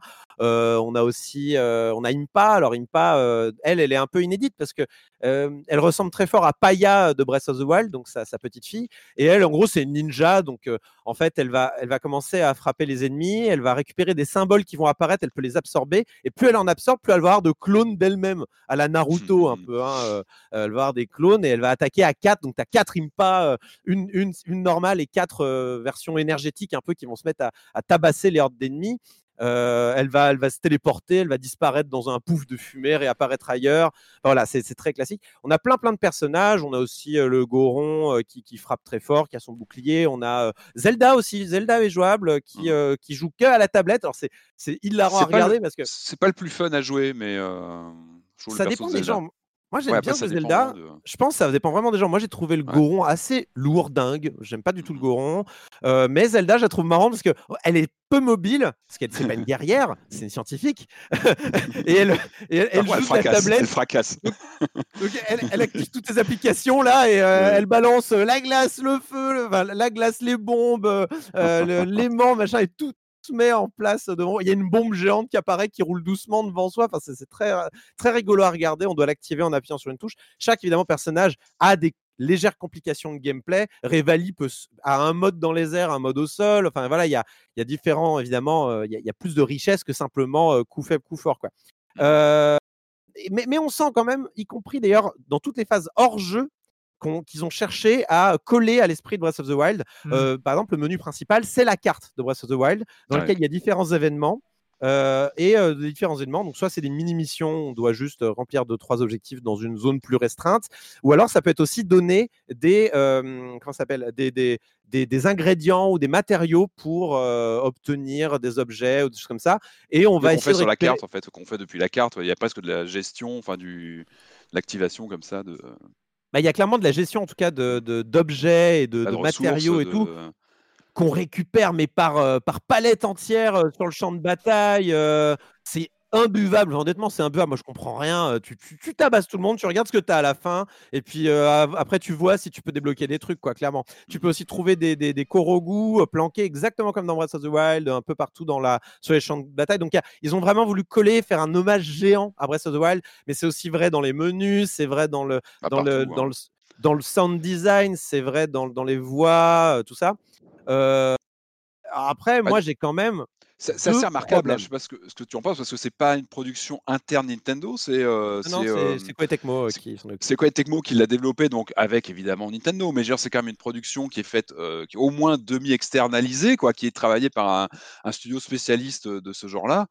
Euh, moi, ce, qui, ce que je trouve impressionnant, et, je trouve qu'il consacre vraiment le poids de Breath of the Wild au sein même de la, au sein du jeu vidéo en général, parce qu'il a redéfini quasiment le, jeu en open world euh, il y, a, trois ans. Mais même au sein de la saga Zelda, je trouve que ce jeu-là, il nous rappelle, tu vois, trois ans après, après les DLC, après l'extension qu'a pu déjà avoir le jeu originel, euh, l'importance de ce, de ce titre dans la saga Zelda. Je trouve qu'il c'est un vrai monument et, et, là, c'est consacré dans ce, c'est vraiment un jeu qui consacre tout ça. Moi, pour moi, je me demande même s'il n'y a pas un côté, euh, est-ce que c'est pas un peu le, Zelda le plus euh, Christopher Nolan de la saga Tu vois, il y a un côté, il a apporté beaucoup à la, tu vois, il est plus sérieux et là, tu le vois quand, quand tu te moi, j'ai, oui, oui, je vois ce que tu veux dire. C'est le, le, Batman Begins des. Euh... Exactement. Il y a, il y a ce côté euh, euh, dur, presque pas réaliste, mais qui est un peu peut-être un peu, un peu moins naïf que les autres. Il y a une dureté, il y a, Il, y a il y a, presque un fatalisme dans, dans, Breath of the Wild. Et comme tu le disais bien, euh, on débute Breath of the Wild à l'époque, on est un, on est un survivant dans un monde post-apocalyptique quasiment après des, des, choses qui nous sont racontées. Et, et moi, ce que j'ai bien aimé, c'est que ça, ce, ce titre-là, donc Hyrule Warriors, il vient finalement prolonger le lore de ce Breath of the Wild. Hein. Il, il, amène encore des choses et il met en image des, des, événements qui nous étaient racontés ou qu'on devinait ou qu'on comprenait. alors après, est-ce que c'est est, ce qu'il fallait le faire C'est bien. alors justement, moi, je me suis posé la question. Dans les Star Wars, on grogne parce qu'on se dit, est-ce qu'il fallait vraiment montrer la guerre des clones? Est-ce qu'il eh ben, fallait nous montrer exactement ce souci avec ce jeu-là tu vois, est-ce qu'il fallait nous montrer comment Han Solo, pourquoi il s'appelle Han Solo, comment il a rencontré Chewie, etc. Est-ce qu'il fallait le montrer? Moi, je suis plutôt pour. J'ai envie de dire, tant que ça s'imbrique bien, et puis tu y viens si tu as envie. C'est toi qui, qui fais le choix d'y aller, de, de, de voilà, d'attraper ces éléments narratifs en plus. Alors, où, outre le jeu, parce que le jeu, ça casse peut-être le mystère. Ça peut casser le mystère du jeu originel, mais euh casse le mystère. parce que le jeu en lui-même, moi, j'ai rien vraiment contre le jeu. C'est un bon musso, il est cool. Ok, non, attention, oui, attends, c'est le haut du panier. Attends, moi, je suis pas un fanat des Dynasty Warriors. J'en ai fait par curiosité. On a, on a j'avais touché au premier Hero Warriors il y a quelques années. Là, on est quand même sur le haut du panier en termes de, de réal. Euh, il y a une finition. Tu, tu parlais des menus. Tu sens que c'est vraiment imbriqué et tout est fait vraiment pour ouais. t'imbriquer. Euh, en fait, moi, ça m'a rappelé, c'est, tu vois, le côté, on avait un peu eu ça dans un Far Cry, le New Down, qui, qui, qui rejouait la mmh. géographie d'un jeu avec l'inversion des codes, avec le temps qui a, qui a passé, etc. Il y a mmh, ça. Mmh. Tu as déjà une nostalgie d'un jeu d'il y a trois ans qui nous a tous énormément marqué, Breath of the Wild, on l'a toujours quelque part dans un coin de notre tête. Et là, tu as, cette revisite des endroits, tu as cette revisite des personnages. Moi, j'ai bien aimé le côté, même en termes de joueur, ma position dans Breath of the Wild, je suis l'élu. Tu vois, tu te réveilles, tu as un link, tu as une sorte d'élu là-dedans, tu arrives tu vas être l'élément perturbateur. Là, tu es noyé par définition, vu le genre de jeu. Tu es un soldat noyé parmi des dizaines d'autres. Tu te noies dans la foule. Tu, tu, parles de finition, tu parles de finition, mais quand même, les textures sont dégueulasses. Euh, mon, Alors, le problème, euh, les textures sont dégueulasses. Le, le, framerate, il, il, a un peu du mal. Alors, c'est pas. Un oui, mais attends, on a combien de personnages à l'écran Je suis d'accord, il y a plein d'ennemis. Bien sûr, on est noyé. Bon, c'est pas, c'est pas non plus le jeu le plus fini que j'ai vu non, de ma vie. On hein. est sur Switch, on est sur Switch. Après, j'ai envie de dire, non, mais je parle de la finition euh, tu vois, vraiment de base, le doublage VF est excellent. Oui, bien sûr. Euh, les menus sont très bien fichus, l'interface, parce que l'interface est vraiment raccord avec le jeu originel. Donc finalement, je trouve que tu as une, tu vois, as une, tu, tu, glisses du jeu d'il y a trois ans à celui-ci de façon très naturelle, en, en gardant tes automatismes, euh, les assets, en gardant les, tu vois, les ressources, etc. Donc ouais, ça se fait la maison, assez naturellement. Après, la, la carte, je trouve qu'elle a un côté peut-être même presque carte à l'Ubisoft pour certains Elle est too much. Elle est too much. Elle est too much. On dirait c'est une carte à l'Ubisoft avec des pointeurs dans tous les sens. On critique Ubisoft dans ces cas-là. Là, on est en plein dedans. On ah non, mais on est en plein dedans. Moi, moi ça m'a, ça m'a, ça m'a, ça m'a noyé hein, cette carte avec des icônes partout. Tu après, ça fait partie, c'est le trip de, de, ce genre de ah, jeu aussi, hein, c'est d'avoir comme ça ce côté. Euh... Par contre, manette en main, comme je disais, c'est ultra jouissif. C'est vraiment fluide à jouer. Mais... Et moi, je suis pas un accro à cette catégorie de jeu. J'en connais quelques-uns. C'est pas ma cam en, naturellement. Ouais. Là, j'y suis vraiment venu pour l'univers, clairement. C'est l'univers euh, voilà, de Breath of the Wild qui m'a attiré. Mais encore une fois, c'est très facile à prendre en main. Comme tu dis, on a une courbe de progression avec euh, les différents personnages qui sont tous différents. C'est vrai que tu as, as, vraiment des sensations de gameplay radicalement différents. Euh, on, on finit par rentrer. Hein. On finit par rentrer dans cette sorte de violence méditative euh, qui consiste à faire voler dans les airs euh, toutes des, des, garnisons entières d'ennemis, quoi. Ça c'est clair. Alors Après, oui, parce que souvent tu penses à autre chose en jouant. Enfin, ça c'est aussi, c'est aussi ah, ce oui, fait. Tu, des... tu, réfléchis à ce courses, syndrome. Tu... Non, mais complètement. Mais il y a, y a vraiment de ça. c'est un rythme de gameplay. je pense c'est un plaisir de jeu différent d'un Breath of the Wild, par exemple. On est dans le même univers, on n'est pas du tout dans les mêmes mais franchement, j'aimerais, j'aimerais revenir sur ce que tu disais tout à l'heure. Euh, ouais. Je suis d'accord avec toi, ça brise un truc ce jeu quand même. On est, on est quand même un jeu, on a Breath of the Wild qui a l'intégralité de sa narration et dans le non-dit et dans le, le, ah bah le, le, le, raconter. Dans le raconter, l'imaginaire. Sur les, sur les réminiscences d'un Link amnésique, sur le, le, la mélancolie la mélancolie d'un monde disparu, d'une grandeur Exactement. disparue, d'événements dantesques. C'est la guerre des clones. C'est, euh, Et là, on te balance un espèce de blockbuster de série Z quand même à la figure avec des voyages dans le temps, des machins, des c'est très démonstratif, c'est très... on est vraiment dans la démonstration. Il y a des moments, mais je prenais même des captures d'écran. Le jeu, je suis d'accord, il ralentit, mais tu as des, as des fulgurances visuelles dans tous les sens quand tu actives non, tes, mais... tu vois, tes super coups, etc. Tu as, 50 000 personnages autour de toi, tu as des boss ou des demi-boss qui te, qui te, foutent des mandats. Enfin, voilà, le jeu, il est ultra généreux visuellement. Et c'est vrai qu'on est très très loin. Il casque, il casque à essayer de faire Breath of the Wild un peu quand même. Alors je sais que c'est pas obligé d'y jouer. Je sais que c'est pas ah non, obligatoire. Bah, c'est une proposition. Euh... J'ai J'ai un deuxième gros problème avec ce jeu, mais c'est un peu en dehors du jeu. C'est le marketing qui est fait autour de ce jeu-là, par contre. Parce qu'il est quand même présenté comme étant Breath of the Wild euh, préquel, Origins euh, ou 2, voire. Euh, et, j'aimerais vraiment mettre un gros, gros, gros avertissement aux gens. Ce n'est pas Breath of the Wild 2 ou 0. vraiment. Hmm. Il y a des gens qui, sont, qui, qui, vont acheter le jeu parce qu'ils pensent acheter Breath of the Wild 2 ou 0 ce n'est pas ça, c'est Hyrule Warriors 2, ce n'est pas euh, Breath of the Wild 2. Et j'ai eu des. on m'a Tu veux dire ça dans quel sens, pardon, Corentin Mais dans le Quand sens, tu regardes les publicités dans le lore, à la dans le lore ou dans le, dans le gameplay? Non, quand tu regardes des non, quand tu regardes des publicités à la télé, quand tu écoutes le, le, le... Enfin, quand tu lis les tweets sur les réseaux sociaux et ce genre de choses, on te dit découvrez ce qu'il s'est passé avant euh, Breath of the Wild. Et, et, et, on te montre pas vraiment d'images de gameplay, on te montre un peu des images de gameplay, mais ça peut vraiment laisser penser qu'il s'agit de Breath of the Wild. ça me pose un peu de problème. Ça me pose un peu problème. Alors, comment faire autrement? Je suis d'accord avec toi. On va c'est un énorme s'arranger pour le marketing. Euh, il faut être clair sur ce que c'est. C'est vrai qu'il faut, être clair vraiment sur, le fait que sur le fait que c'est un Hyrule Warriors et donc un Dynasty Warriors, un Musso, ce n'est pas du tout la même chose. Et franchement, il y a beau, il y a d'énormes chances que ça ne vous plaise pas si vous si vous n'aimez pas euh, les Musso de base. si vous n'aimez pas les Musso de base, voilà, il faut, il faut pas juste adhérer à Zelda, il faut adhérer au Musso. Je, suis d'accord, je suis d'accord avec toi. Après, encore une fois, je reviens là-dessus, mais dans, dans, ce genre, dans cette catégorie de jeu qui est bien particulière, c'est le haut du panier parce qu'il euh, est rapide, oui, bien sûr. il se passe toujours quelque chose. Je trouve que les missions sont très euh, lisibles, ce qui n'est pas toujours le cas dans cette catégorie. Hein. Là, je trouve que tout est toujours très simple. Warriors et lisible, c'est euh, deux concepts très différents. Voilà, hein. qui sont antinomiques. et là, au contraire, je trouve que quand tu, tu dois quand même gérer tes, tes comparses ou passer de l'un à l'autre de façon, hmm. bah voilà, dans la partie, tout ça est ultra fluide. quand même. Hein.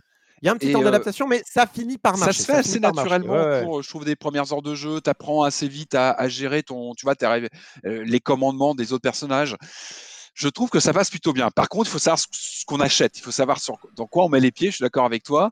C'est un bon jeu. C'est un très bon jeu, même pour si vous aimez les Musso. Mais voilà, il faut, faut être informé, il faut être éclairé. Et c'est pour ça que j'insiste, ce n'est pas Breath of the Wild 2 ou 0. C'est il faut attendre pour Breath of the Wild 2. il est prévu, il va arriver. Euh, c'est pas, pas encore lui. Ça peut être un voilà quand on est quand on est ouvert à ce genre-là, ça peut être un bon moyen de, je pense, d'attendre.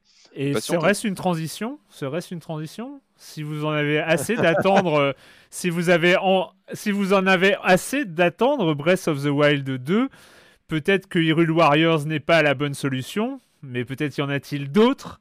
Le concept, le concept de Breath of the Wild like euh, a peut-être vu le jour avec, euh, avec la dernière production, le, troisième jeu de cette fin d'année du côté d'Ubisoft.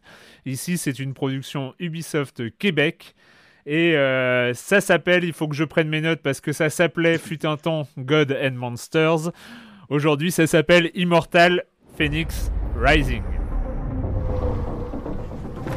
Nous n'avons pas beaucoup de temps. Il sera bientôt là. Tu es la seule à pouvoir empêcher Typhon de transfigurer le monde. Je suis une porteuse de boucliers je raconte les histoires sans les vivre. Nous n'avons vraiment plus que toi. Je vais avoir besoin d'alliés pour Immortal Phoenix Rising, euh, donc euh, dernière, troisième euh, jeu d'Ubi donc de cette fin d'année après Watch Dog Legion et Assassin's Creed Valhalla, bien sûr. cet Immortal Phoenix Rising dont on a entendu parler depuis pas mal de temps déjà, dont les premières images, dont le design, dont les, les premières vidéos nous avaient quand même beaucoup, beaucoup rappelé Zelda Breath of the Wild. Une fois manette en main, eh bien, on est en plein dedans. On est en plein dedans. Euh, on se, alors là, on ne se réveille pas dans une grotte, heureusement, parce que là, ça aurait été peut-être un petit peu trop. Euh, on se réveille après un naufrage. On joue le rôle de Phénix qui débarque en plein euh, dans l'univers de la mythologie grecque. C'est plus et, début de Black euh, Flag en fait, ça. On est plus sur Black Flag au début, sur le naufrage et tout ça. Ouais, oui, euh, oui, oui, c'est. Et, et, donc on va jouer ce personnage. Euh, ce personnage qu'on va créer hein, dès le départ avec, avec un, truc de création.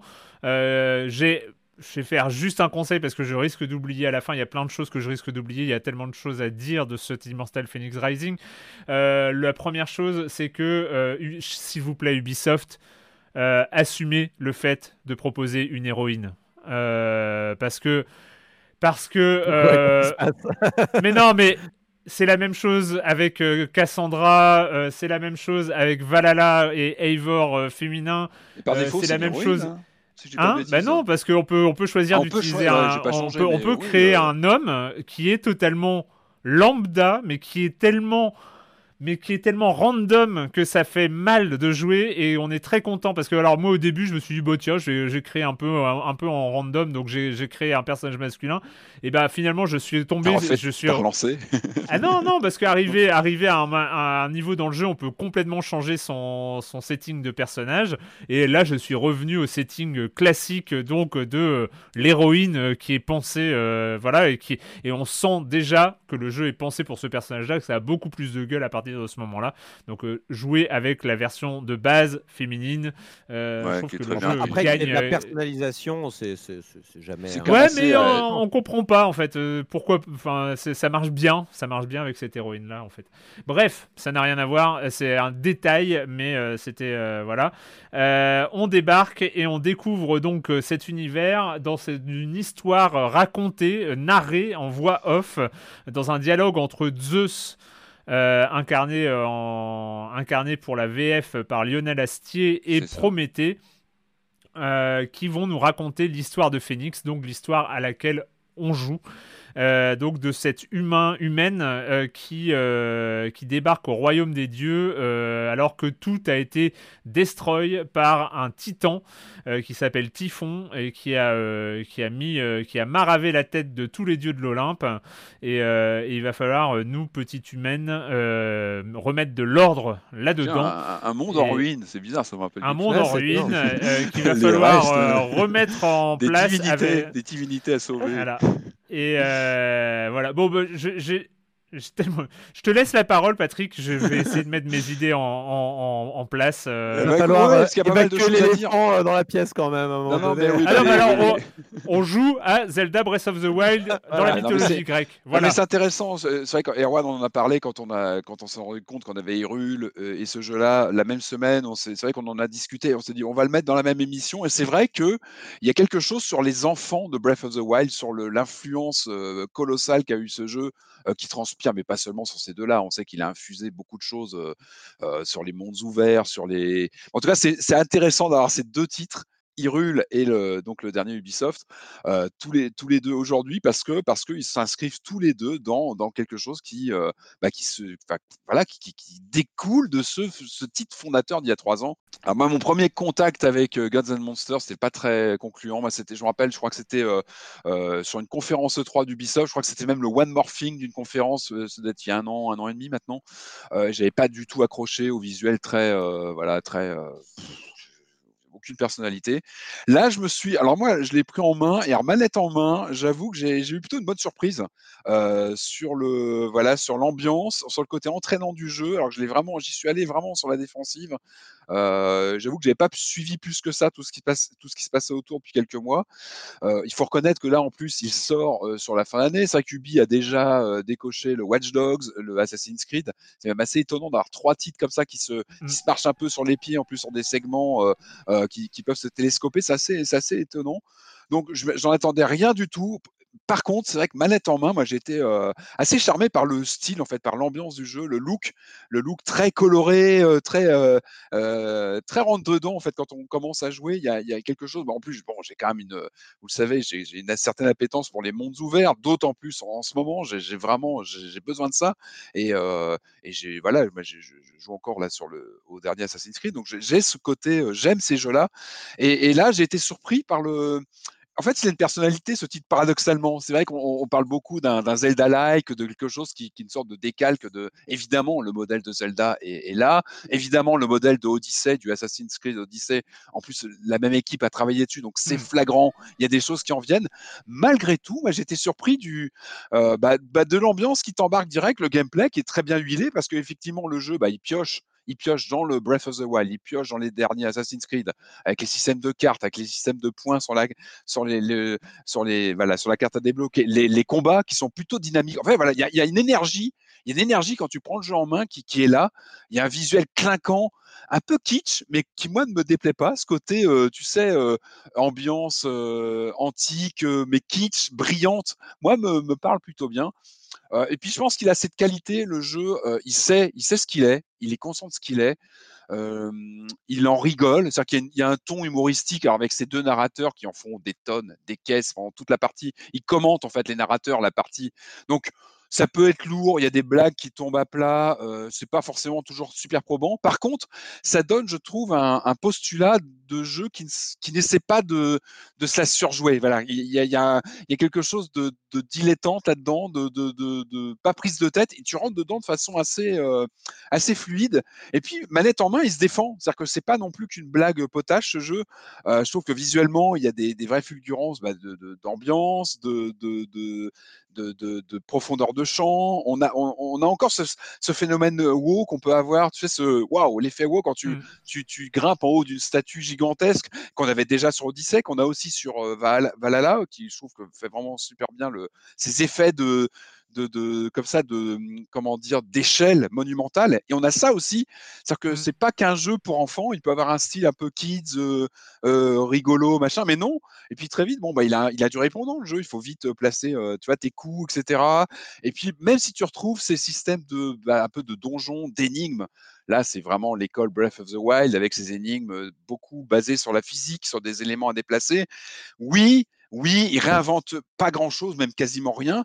Par contre, euh, moi, sur mes 4-5 heures de jeu, donc je suis loin de l'art fini, hein, je, vais, je vais continuer à le creuser, peut-être peut que j'en reparlerai plus tard, mais euh, moi, sur mes 4-5 heures de jeu, je trouve qu'il est, il est entraînant, il y a une bonne ambiance, euh, il est plutôt rigolo malgré tout, je trouve qu'il y a quelque chose de, d'entraînant. voilà, moi c'est la dynamique que je retiens. Et puis un plaisir de jeu, une, une ambiance finalement moi qui m'a un peu évoqué euh, le Kid Icarus, vous savez sur cette euh, mmh. cette euh, comment dire sur cette mythologie qui est pas prise au sérieux, qui Ouais, vraiment bon feeling. Et puis, mine de rien, là, quand on voit les sorties là, sur la fin d'année, c'est un cas quand même particulier. C'est-à-dire que c'est, je crois que c'est un des seuls titres, voire peut-être le seul, qui, qui est multiplateforme, mais cross-plateforme total. C'est-à-dire qu'il est, mmh. sort de la Switch, à la PS5 ou la dernière Xbox. Alors c'est quand même un cas de figure avec un grand écart euh, assez absolu en termes de puissance des machines.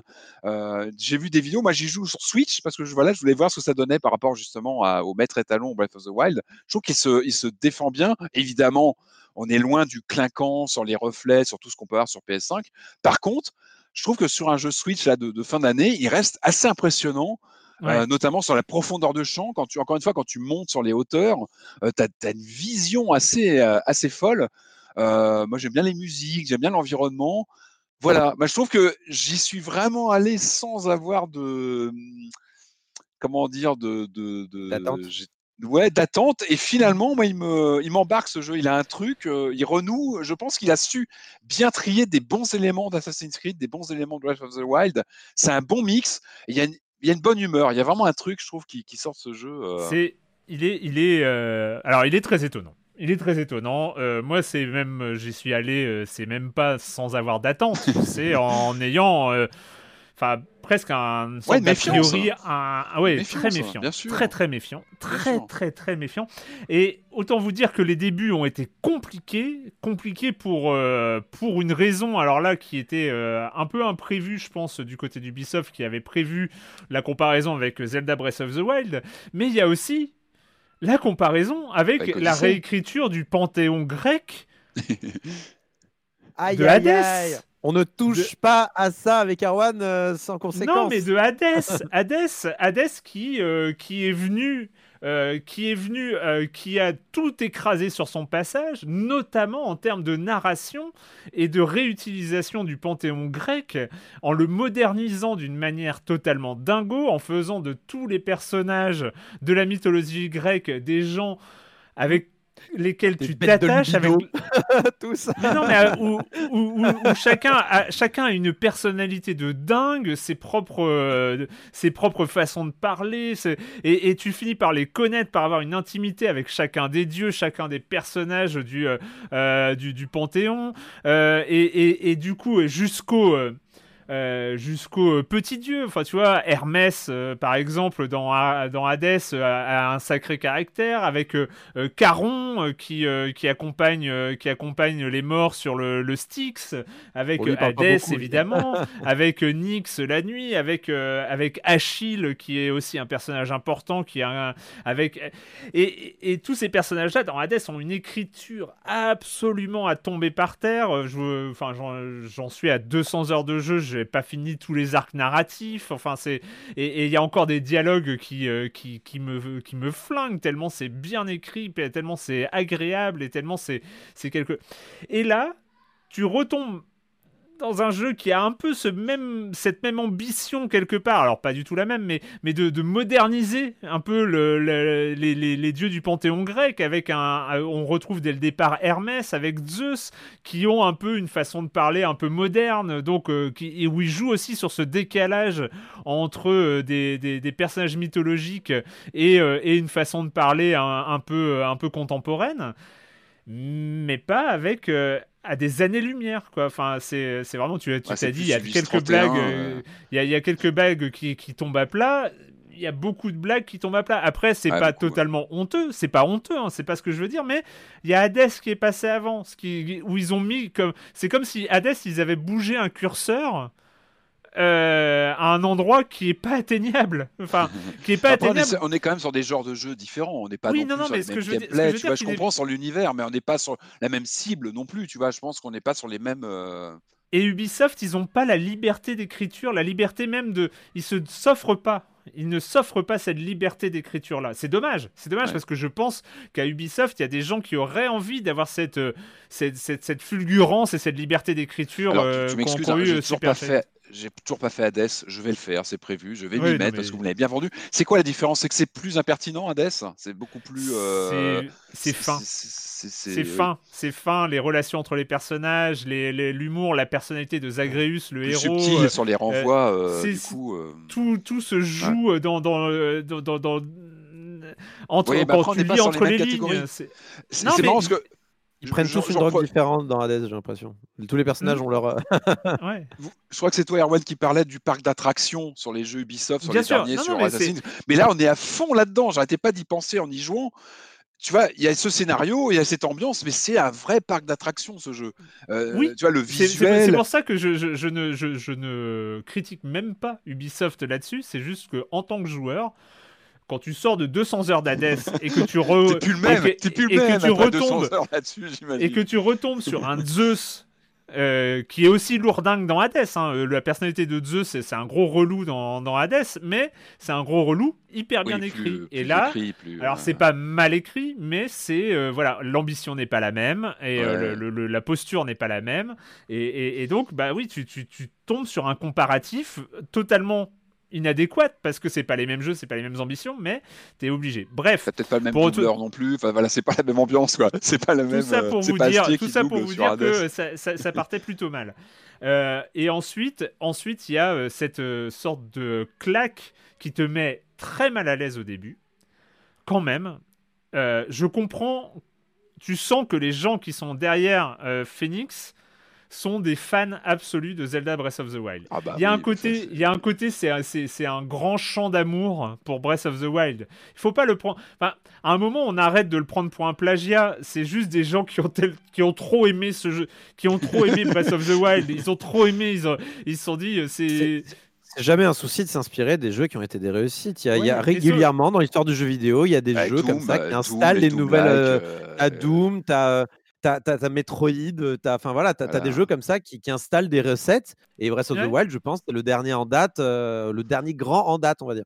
Bah, tant, que tu restes, tant que tu restes humble dans ta façon de mettre en scène et que tu n'essaies pas de réécrire la roue, enfin en tout cas que tu assumes. Et, et, et, tant, et tant que tu le fais pas trop quand même, parce que parce que il y a on peut pas s'empêcher. Alors après, ah, attends, il est, attends, il, est, sur Switch, hein, donc il a passé les approvals Nintendo le jeu. Bien sûr, mais, non, mais, le, truc c'est que tu commences sur une sorte de plateau où tu vas faire des petites épreuves qui vont te permettre de décrocher tes ailes, qui vont te permettre de t'envoler et d'arriver au monde principal. et puis après, tu vas t'agenouiller pour t'approcher des chevaux et les apprivoiser. Ah, on est en terrain inconnu, on est clairement en terrain inconnu quand on a fait ces jeux-là, bien sûr. Tu vas récupérer dans des, dans des cryptes, tu vas récupérer sur des niveaux de plateforme puzzle hors combat, sauf physique. Physique, hors combat, sauf sur des cryptes spéciales où c'est bien indiqué que ce sont ah, des cryptes de combat. Euh, tu vas récupérer euh, des, des, bonus qui vont te permettre d'augmenter ton endurance. Euh, et après. après, non, mais après, blague à part, c'est vrai que moi je le fais sur Switch, donc effectivement je vois la parenté. C'est vrai que sur les autres bécanes, les autres personnes n'ont pas eu forcément une Switch et Breath of the Wild. Donc tu peux avoir aussi un. Il y a un, y a un moment il y a un moment où, je, où on passe de l'hommage à un truc un peu gênant quand même. C'est un moment, tu te sens je sais pas, euh, la, première fois où tu as ce pouvoir de télékinésie, où tu as ces deux rayons de lumière qui arrivent de tes mains et tu te retrouves avec des blocs de pierre au-dessus de la tête, ouais, c'est compliqué, c'est compliqué. Après, et après, et eh ben c'est comme tu le dis, tu as ce truc de manette en main. Et encore une fois, je le répète, je suis pas du tout, je suis non seulement pas parti de manière euh, très euh, très bienveillante envers ce jeu, et euh, mes premiers contacts ont été compliqués et, et c'est pas encore, moi j'ai joué un peu plus que toi, mais c'est encore compliqué. Y a, en plus, tu, les, références... de de 200 heures de Odyssey, non, si j'ai pas de bêtises. Hein, avais fait ton. 250 heures d'Odyssey, ouais, au début de l'année. Mais et, et, en fait, bah, je m'éclate. Hmm. C'est, en fait, il est fun. Il est, fun. Il y a pas de, en fait, il y a pas de, il y a pas de défaut de gameplay, je trouve. Hein. Quand tu, quand tu le manipules, t'as pas de. Il est assez fluide même les, tu vois, les, les trucs de compétences, tout se fait de façon très simple. Alors certains vont dire c'est un Zelda, euh, tu vois, light. Moi, au contraire, je trouve qu'il fluidifie pas mal de choses sous ces airs un peu de, de jeu, euh, de jeu light. Au contraire, je trouve qu'il a, comme je disais, je trouve qu'il a, il a chopé des trucs de, de, Assassin's Creed et des trucs de Breath, et, en même temps, il arrive à, à, faire un cocktail qui fluidifie, qui fluidifie tout ça, qui rend l'expérience vraiment très, très agréable à jouer, très simple. Euh, tu, te, tu te focalises sur les énigmes, sur les et puis, et, puis le, le, le, truc d'Odyssée, euh, c'était ça, c'est que quand euh, Marius parlait euh, à l'époque de ce parc d'attractions... Eh, c'est Marius qui avait dit ça, c'est vrai. Ouais, bah, on est à fond parc d'attractions géant, là, c'est en fait, ils n'ont ils n'ont gardé, ils n'ont gardé que le parc d'attractions, et du coup, ça marche, ça marche. ça marche tout, tout, tout fonctionne, c'est enfin, c'est très très agréable, c'est très agréable, c'est grand, c'est euh, c'est immense comme l'était Breath of the Wild, comme l'était Odyssey. Euh, c'est euh, il y, a, y, a, ce côté un peu bah, qu'on retrouve de Breath of the Wild, c'est-à-dire qu'on est sur les hauteurs et puis on va voir, on, voit, ces, on, a ces objectifs, ces grands objectifs de quête, mais on voit tous les éléments de l'open world qui qui pop un petit peu des petites lumières à droite à gauche qu'on va repérer et sur lesquelles on va planer, on va planer vers elle pour euh, aller voir une crypte, pour euh, choper un coffre au trésor, pour, euh, pour, pour faire ce genre de choses. Des petites énigmes contextuelles à un endroit donné. Il y a une sorte de, de, de, de de, de, de, flux ininterrompu de choses à faire qui sont hyper agréables. Enfin, je sais pas, il n'y a, y a, y a, pas de, de, défaut. Après, si, peut-être un défaut euh, qui n'ont pas. C'est quelque chose qu'ils n'ont pas gardé de Breath of the Wild, bizarrement. C'est qu'ils sont euh, narrativement trop bavards. C'est-à-dire que à, à, ce côté subtil de la narration de Breath of the Wild dont vous parliez, justement, c'est pour ça que ça m'a fait rire quand vous en parliez dans, dans Hyrule Warrior. ils sont ultra démonstratifs ils sont ultra démonstratifs. C'est tout le temps avec cette voix off qui te raconte tout le temps, avec euh, les personnages qui parlent. Hein. Ton personnage parle, les autres parlent. Euh, c'est bavard tout le temps. Hermès est, insupportable, mais Hermès c'est Hermès, donc on, lui pardonne. Mais euh, et, ce côté avec des blagues, les les les, les, les trucs qui m'ont fait rire. Hein. il y a des trucs qui m'ont fait rire. Bah, hein. le coup du générique m'a fait rire. J'avoue que le coup du générique m'a fait rire. Il y a deux, trois. Si les comportements de personnages, bah, c'est ce que je disais, c'est que le truc se prend pas au sérieux en fait. Donc c'est vrai que ça prête à rire. T'as vraiment des personnages ridicules, t'as des trucs. Euh, encore, enfin, il y, a encore, euh, encore là, euh, ce matin avant l'enregistrement, j'y étais retourné parce que j'aime bien ça, mais il y a des fois. Il y a des fois où des souvenirs que tu avais même pas, avais même oublié de Breath of the Wild qui te, qui te sautent à la gueule quand tu joues à Phoenix. Par exemple, les animations d'ouverture des coffres. Oui. Où, euh, où, tu vois Link, quand il est face à un coffre, une fois il donne un coup de pied, d'autres fois il tape dessus, etc. Bah, Ils ont repris ça. C'est-à-dire, il y a des petites animations rigolotes en fonction bah, qui changent à chaque fois quand tu ouvres un coffre tout, tout, tout. Moi, ce qui m'inquiète, comme, je te disais, moi, c'est le planning qui m'inquiète, c'est qu'il sort.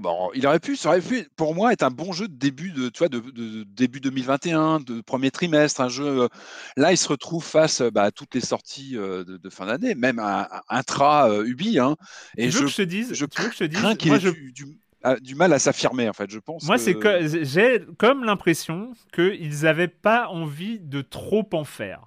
En fait, il y avait Légion et Valhalla qui arrivait avant.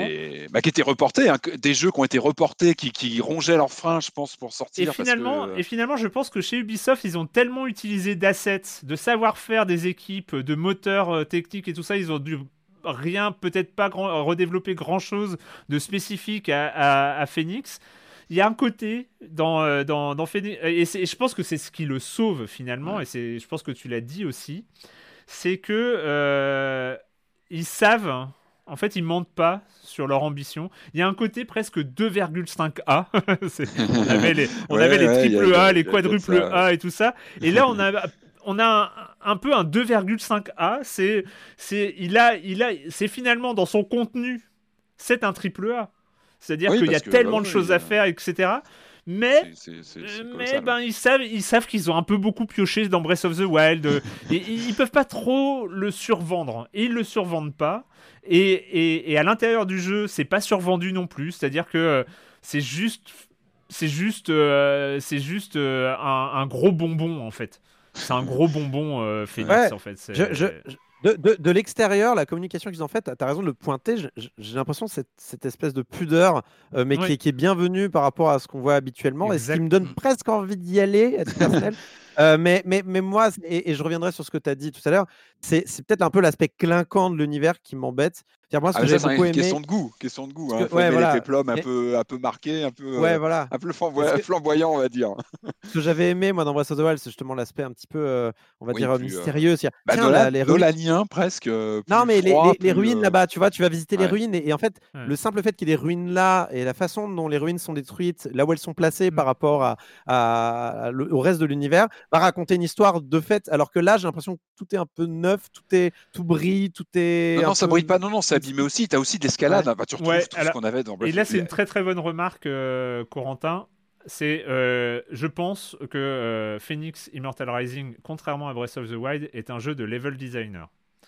c'est qu'il y a, en fait, je pense que ce qui est là qui est une vraie différence en termes autant à l'intérieur des cryptes et, et, sur une fois que tu une fois que tu es sur place dans un lieu c'est cool après, sur la cohérence du monde, sur cette espèce de, de, de, claque visuelle, c'est-à-dire où tu avais, avais l'impression que le monde était pensé, que chaque rocher, que chaque colline de Breath of the Wild était pensée en fonction de l'histoire, en fonction de l'histoire qu'il voulait raconter euh, par l'environnement. Là, c'est n'importe quoi. Là, c'est euh, tout est posé un peu à droite à gauche. Euh, alors tu sens que c'est une sorte d'empilement, quoi. Enfin, ils ont, ils ont mis. je, me rends compte je me rends compte qu'on est en train de dessiner un énorme lien avec mon euh, quand vous jouez pas, vous faites quoi On en parlera tout à l'heure, mais euh, sur l'aspect de la réflexion d'un univers et en fait réfléchir à toutes les raisons pour lesquelles euh, le, voilà, le bâtiment qu'on va te proposer dans un monde, il est là, pourquoi il est là, pourquoi il a cette forme, pourquoi il est dans cet état? Ah c'est vrai que j'ai pas eu cette impression-là du tout dans. Ah non, mais là, là, tu as, des hein. ruines, les, les, ruines grecques, elles sont posées random, quoi. C'est euh, non, non, mais t'as as, des ponts. Euh, des... Bah, elles sont, je pense que comme, vous disiez, elles sont posées à un endroit pour que tu les vois depuis un point aérien, tu les repères dans l'espace. C'est vraiment C'est la euh, fonction avant tout, quoi. Voilà, c'est le, c'est du jeu pour le jeu, et c'est pour ça que je dis que c'est un, jeu de level designer, c'est que c'est du jeu pour le jeu, c'est-à-dire qu'il n'y a pas l'univers est pas si pensé que ça et tout ça parce que c'est fun. En même temps, c'est réussi. Enfin, c'est aussi ça le jeu vidéo. Enfin, c'est un jeu vidéo, voilà. Et franchement, franchement, je vous le dis. Des jeux... Non, mais c'est des jeux qui, qui la ramène pas trop non plus. Et Exactement, c'est rafraîchissant et c'est cool. Moi, c'est moi, c'est le genre de jeu que j'aime bien en général. Et c'est une, une, vraie surprise en fait, c'est une vraie surprise. et moi. je le trouve moins intimidant qu'à Odyssey par exemple, qui peut t'étouffer quand tu le lances, quand tu voilà devant l'ampleur du truc, tu peux être complètement euh, submergé. Sauf si tu es en confinement, que tu as le temps d'y aller à la. Mais là, je trouve qu'il a un côté plus friendly quand tu arrives, en fait, ne serait-ce que bah, cette narration rigolote, etc. Et voilà, il se prend pas au sérieux. Le coup du générique, je veux pas en dire trop, mais ça m'a fait marrer. Tu vois, il, tout de suite, en fait, il, il évacue, le, tu vois, toute velléité de réécrire l'histoire, en fait, et il te dit, voilà, tu es là pour t'amuser, on, on se prend pas au sérieux et on y va, quoi. Je dis encore une fois, le truc, c'est qu'il sort en fin d'année, une fin d'année où il y a de l'open world costaud en face je pense que ça va être dur pour lui de, de, voilà d'exister quoi mais mais c'est en tout cas c'est la bonne surprise c'est la bonne surprise clairement. Ce qui est un, tout petit peu dommage c'est que dans je reviens juste sur euh, cet amour évident qu'ont les gens derrière euh, Phoenix pour Breath of the Wild. J'aurais aimé qu'ils trouvent un moyen de s'inspirer plus de Breath of the Wild de digérer Breath of the Wild pour le ressortir à leur sauce alors que là à un moment c'est peut-être le temps qui leur a manqué. C'est peut-être euh, c'est peut-être qu'ils étaient trop amoureux de Breath of the Wild pour vraiment s'en détacher suffisamment. Parce que c'est vrai que bah, pour se détacher d'une œuvre aussi importante, il faut peut-être euh, plus de recul, plus de, de et là, là voilà, des fois c'est un peu trop quand même, mais ça reste, ça reste, voilà, en attendant Breath of the Wild 2 et pour les, tous les gens qui bah, euh, sont, arrivés au, sont arrivés au bout de Breath of the Wild avec euh, un, côté euh, ah je veux encore, encore, encore, et ben c'est quand même ultra cool quoi. c'est. Mais c'est comme Hyrule Warriors, je pense que si on y va, il faut savoir où on va, c'est-à-dire qu'on sait qu'on mm. est sur un jeu qui reprend voilà le template de Breath of the Wild, mais en soi quand tu sais où tu mets les pieds, bah, c'est super jouissif et, et ça, voilà, ça remplit son, son, contrat, quoi, clairement. Euh, Phoenix, Immortal Rising, donc dispo sur à peu près, à peu près partout. Hein, à peu près partout, oui. C'est aussi la différence avec, je disais, avec le Zelda. Ça peut être aussi pour, voilà, sur d'autres machines, de, voilà, peut-être de découvrir ce, ce genre-là, si on n'a pas encore fait, évidemment.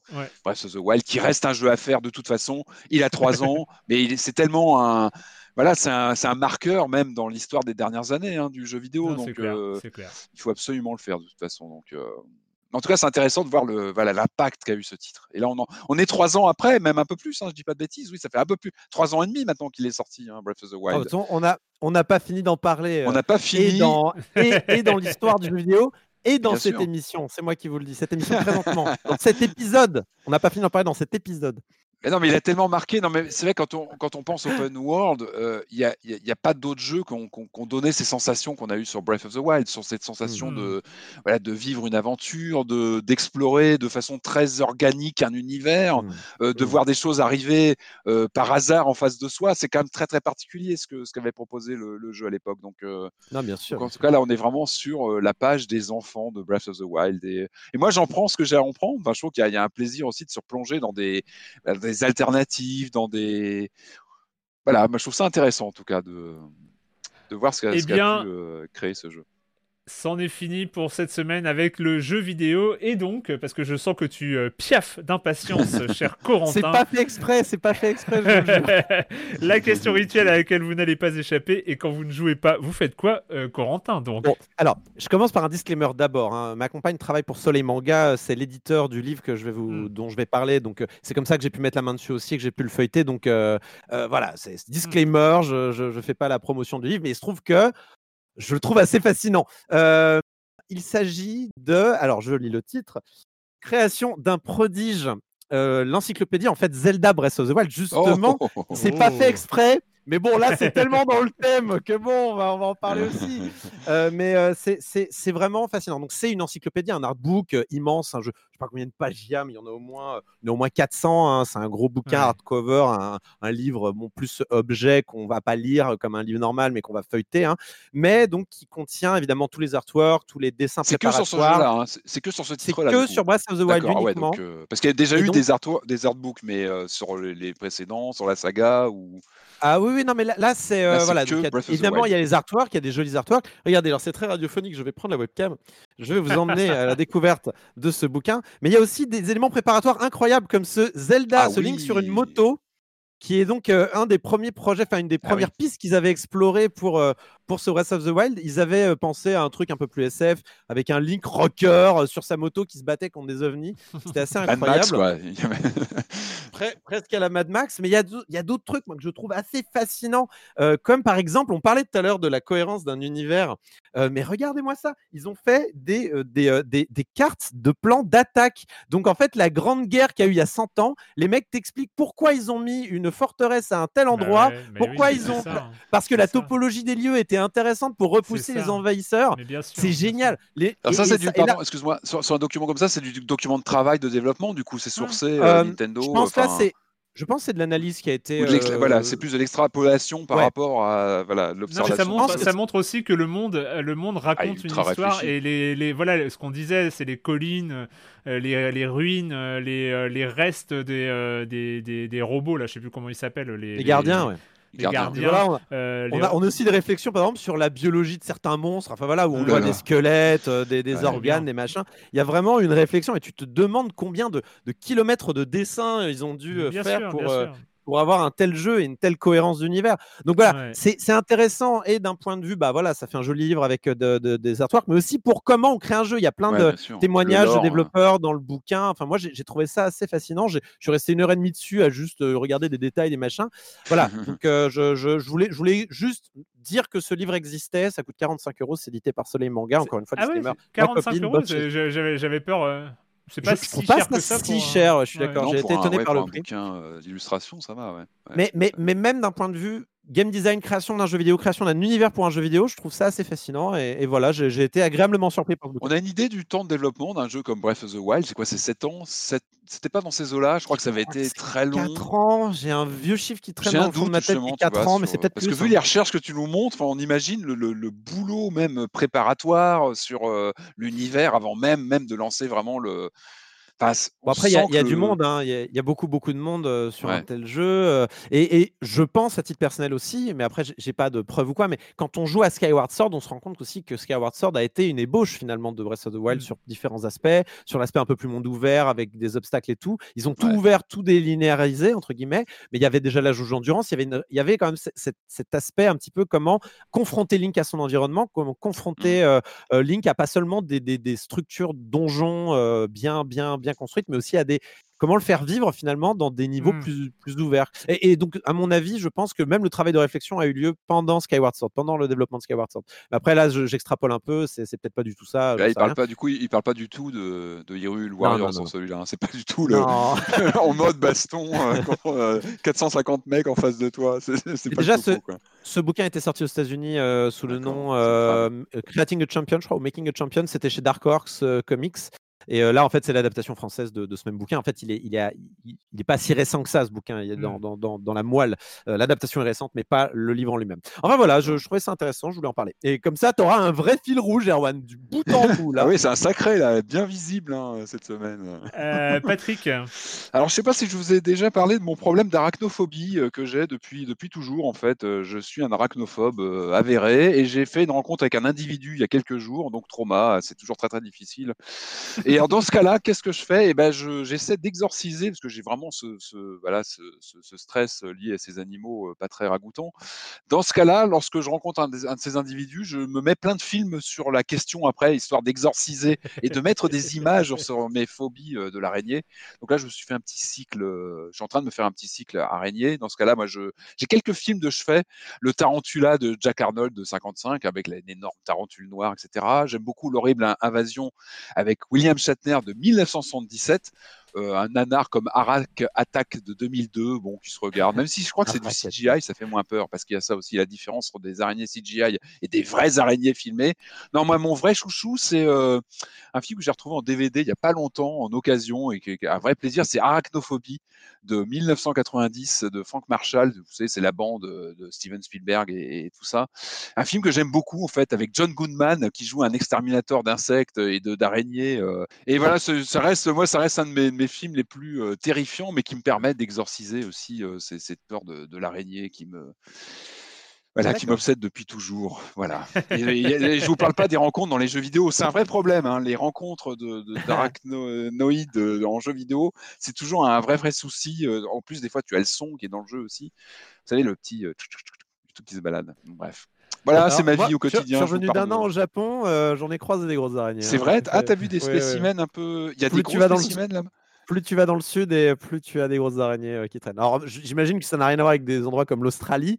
Mais non, quand bah, tu es arachnophobe, euh, comme, quand tu es arachnophobe, un peu comme, euh, comme ma compagne, ouais, tu n'es pas bien et tu demandes à ton copain d'écraser des araignées qui font des grosses ah une rencontre, chaque rencontre est un, c'est un, ça peut durer des heures sur comment faire, comment gérer le truc. Enfin, c'est un enfer hein, l'arachnophobie.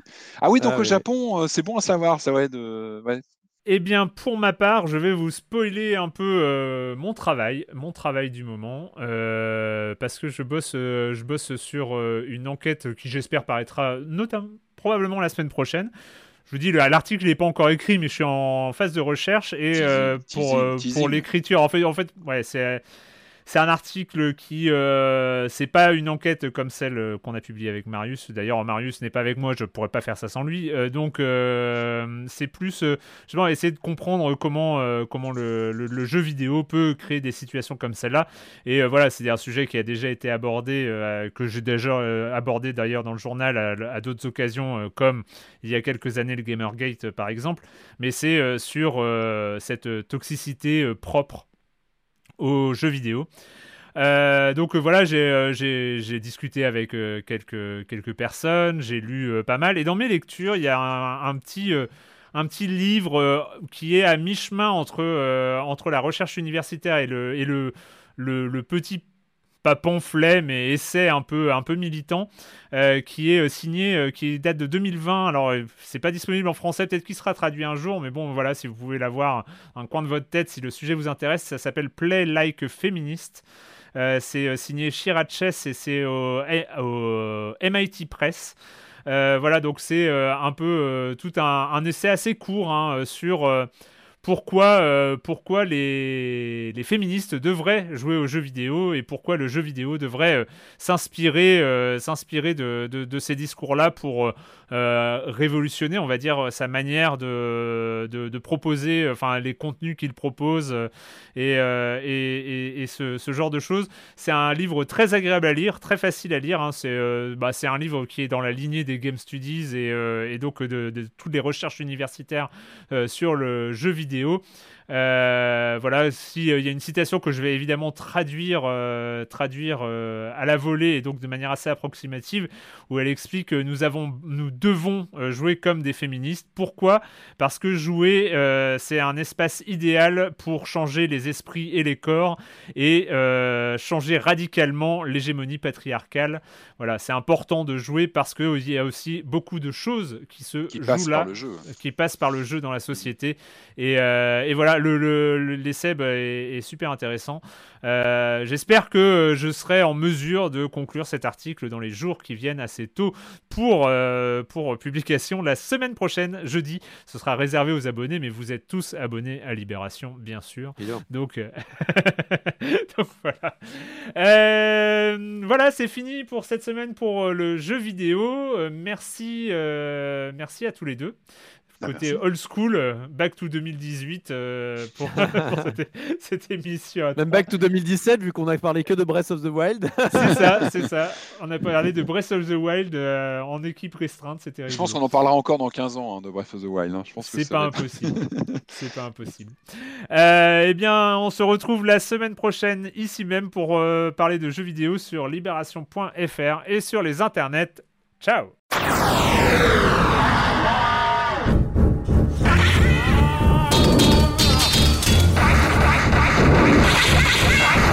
干嘛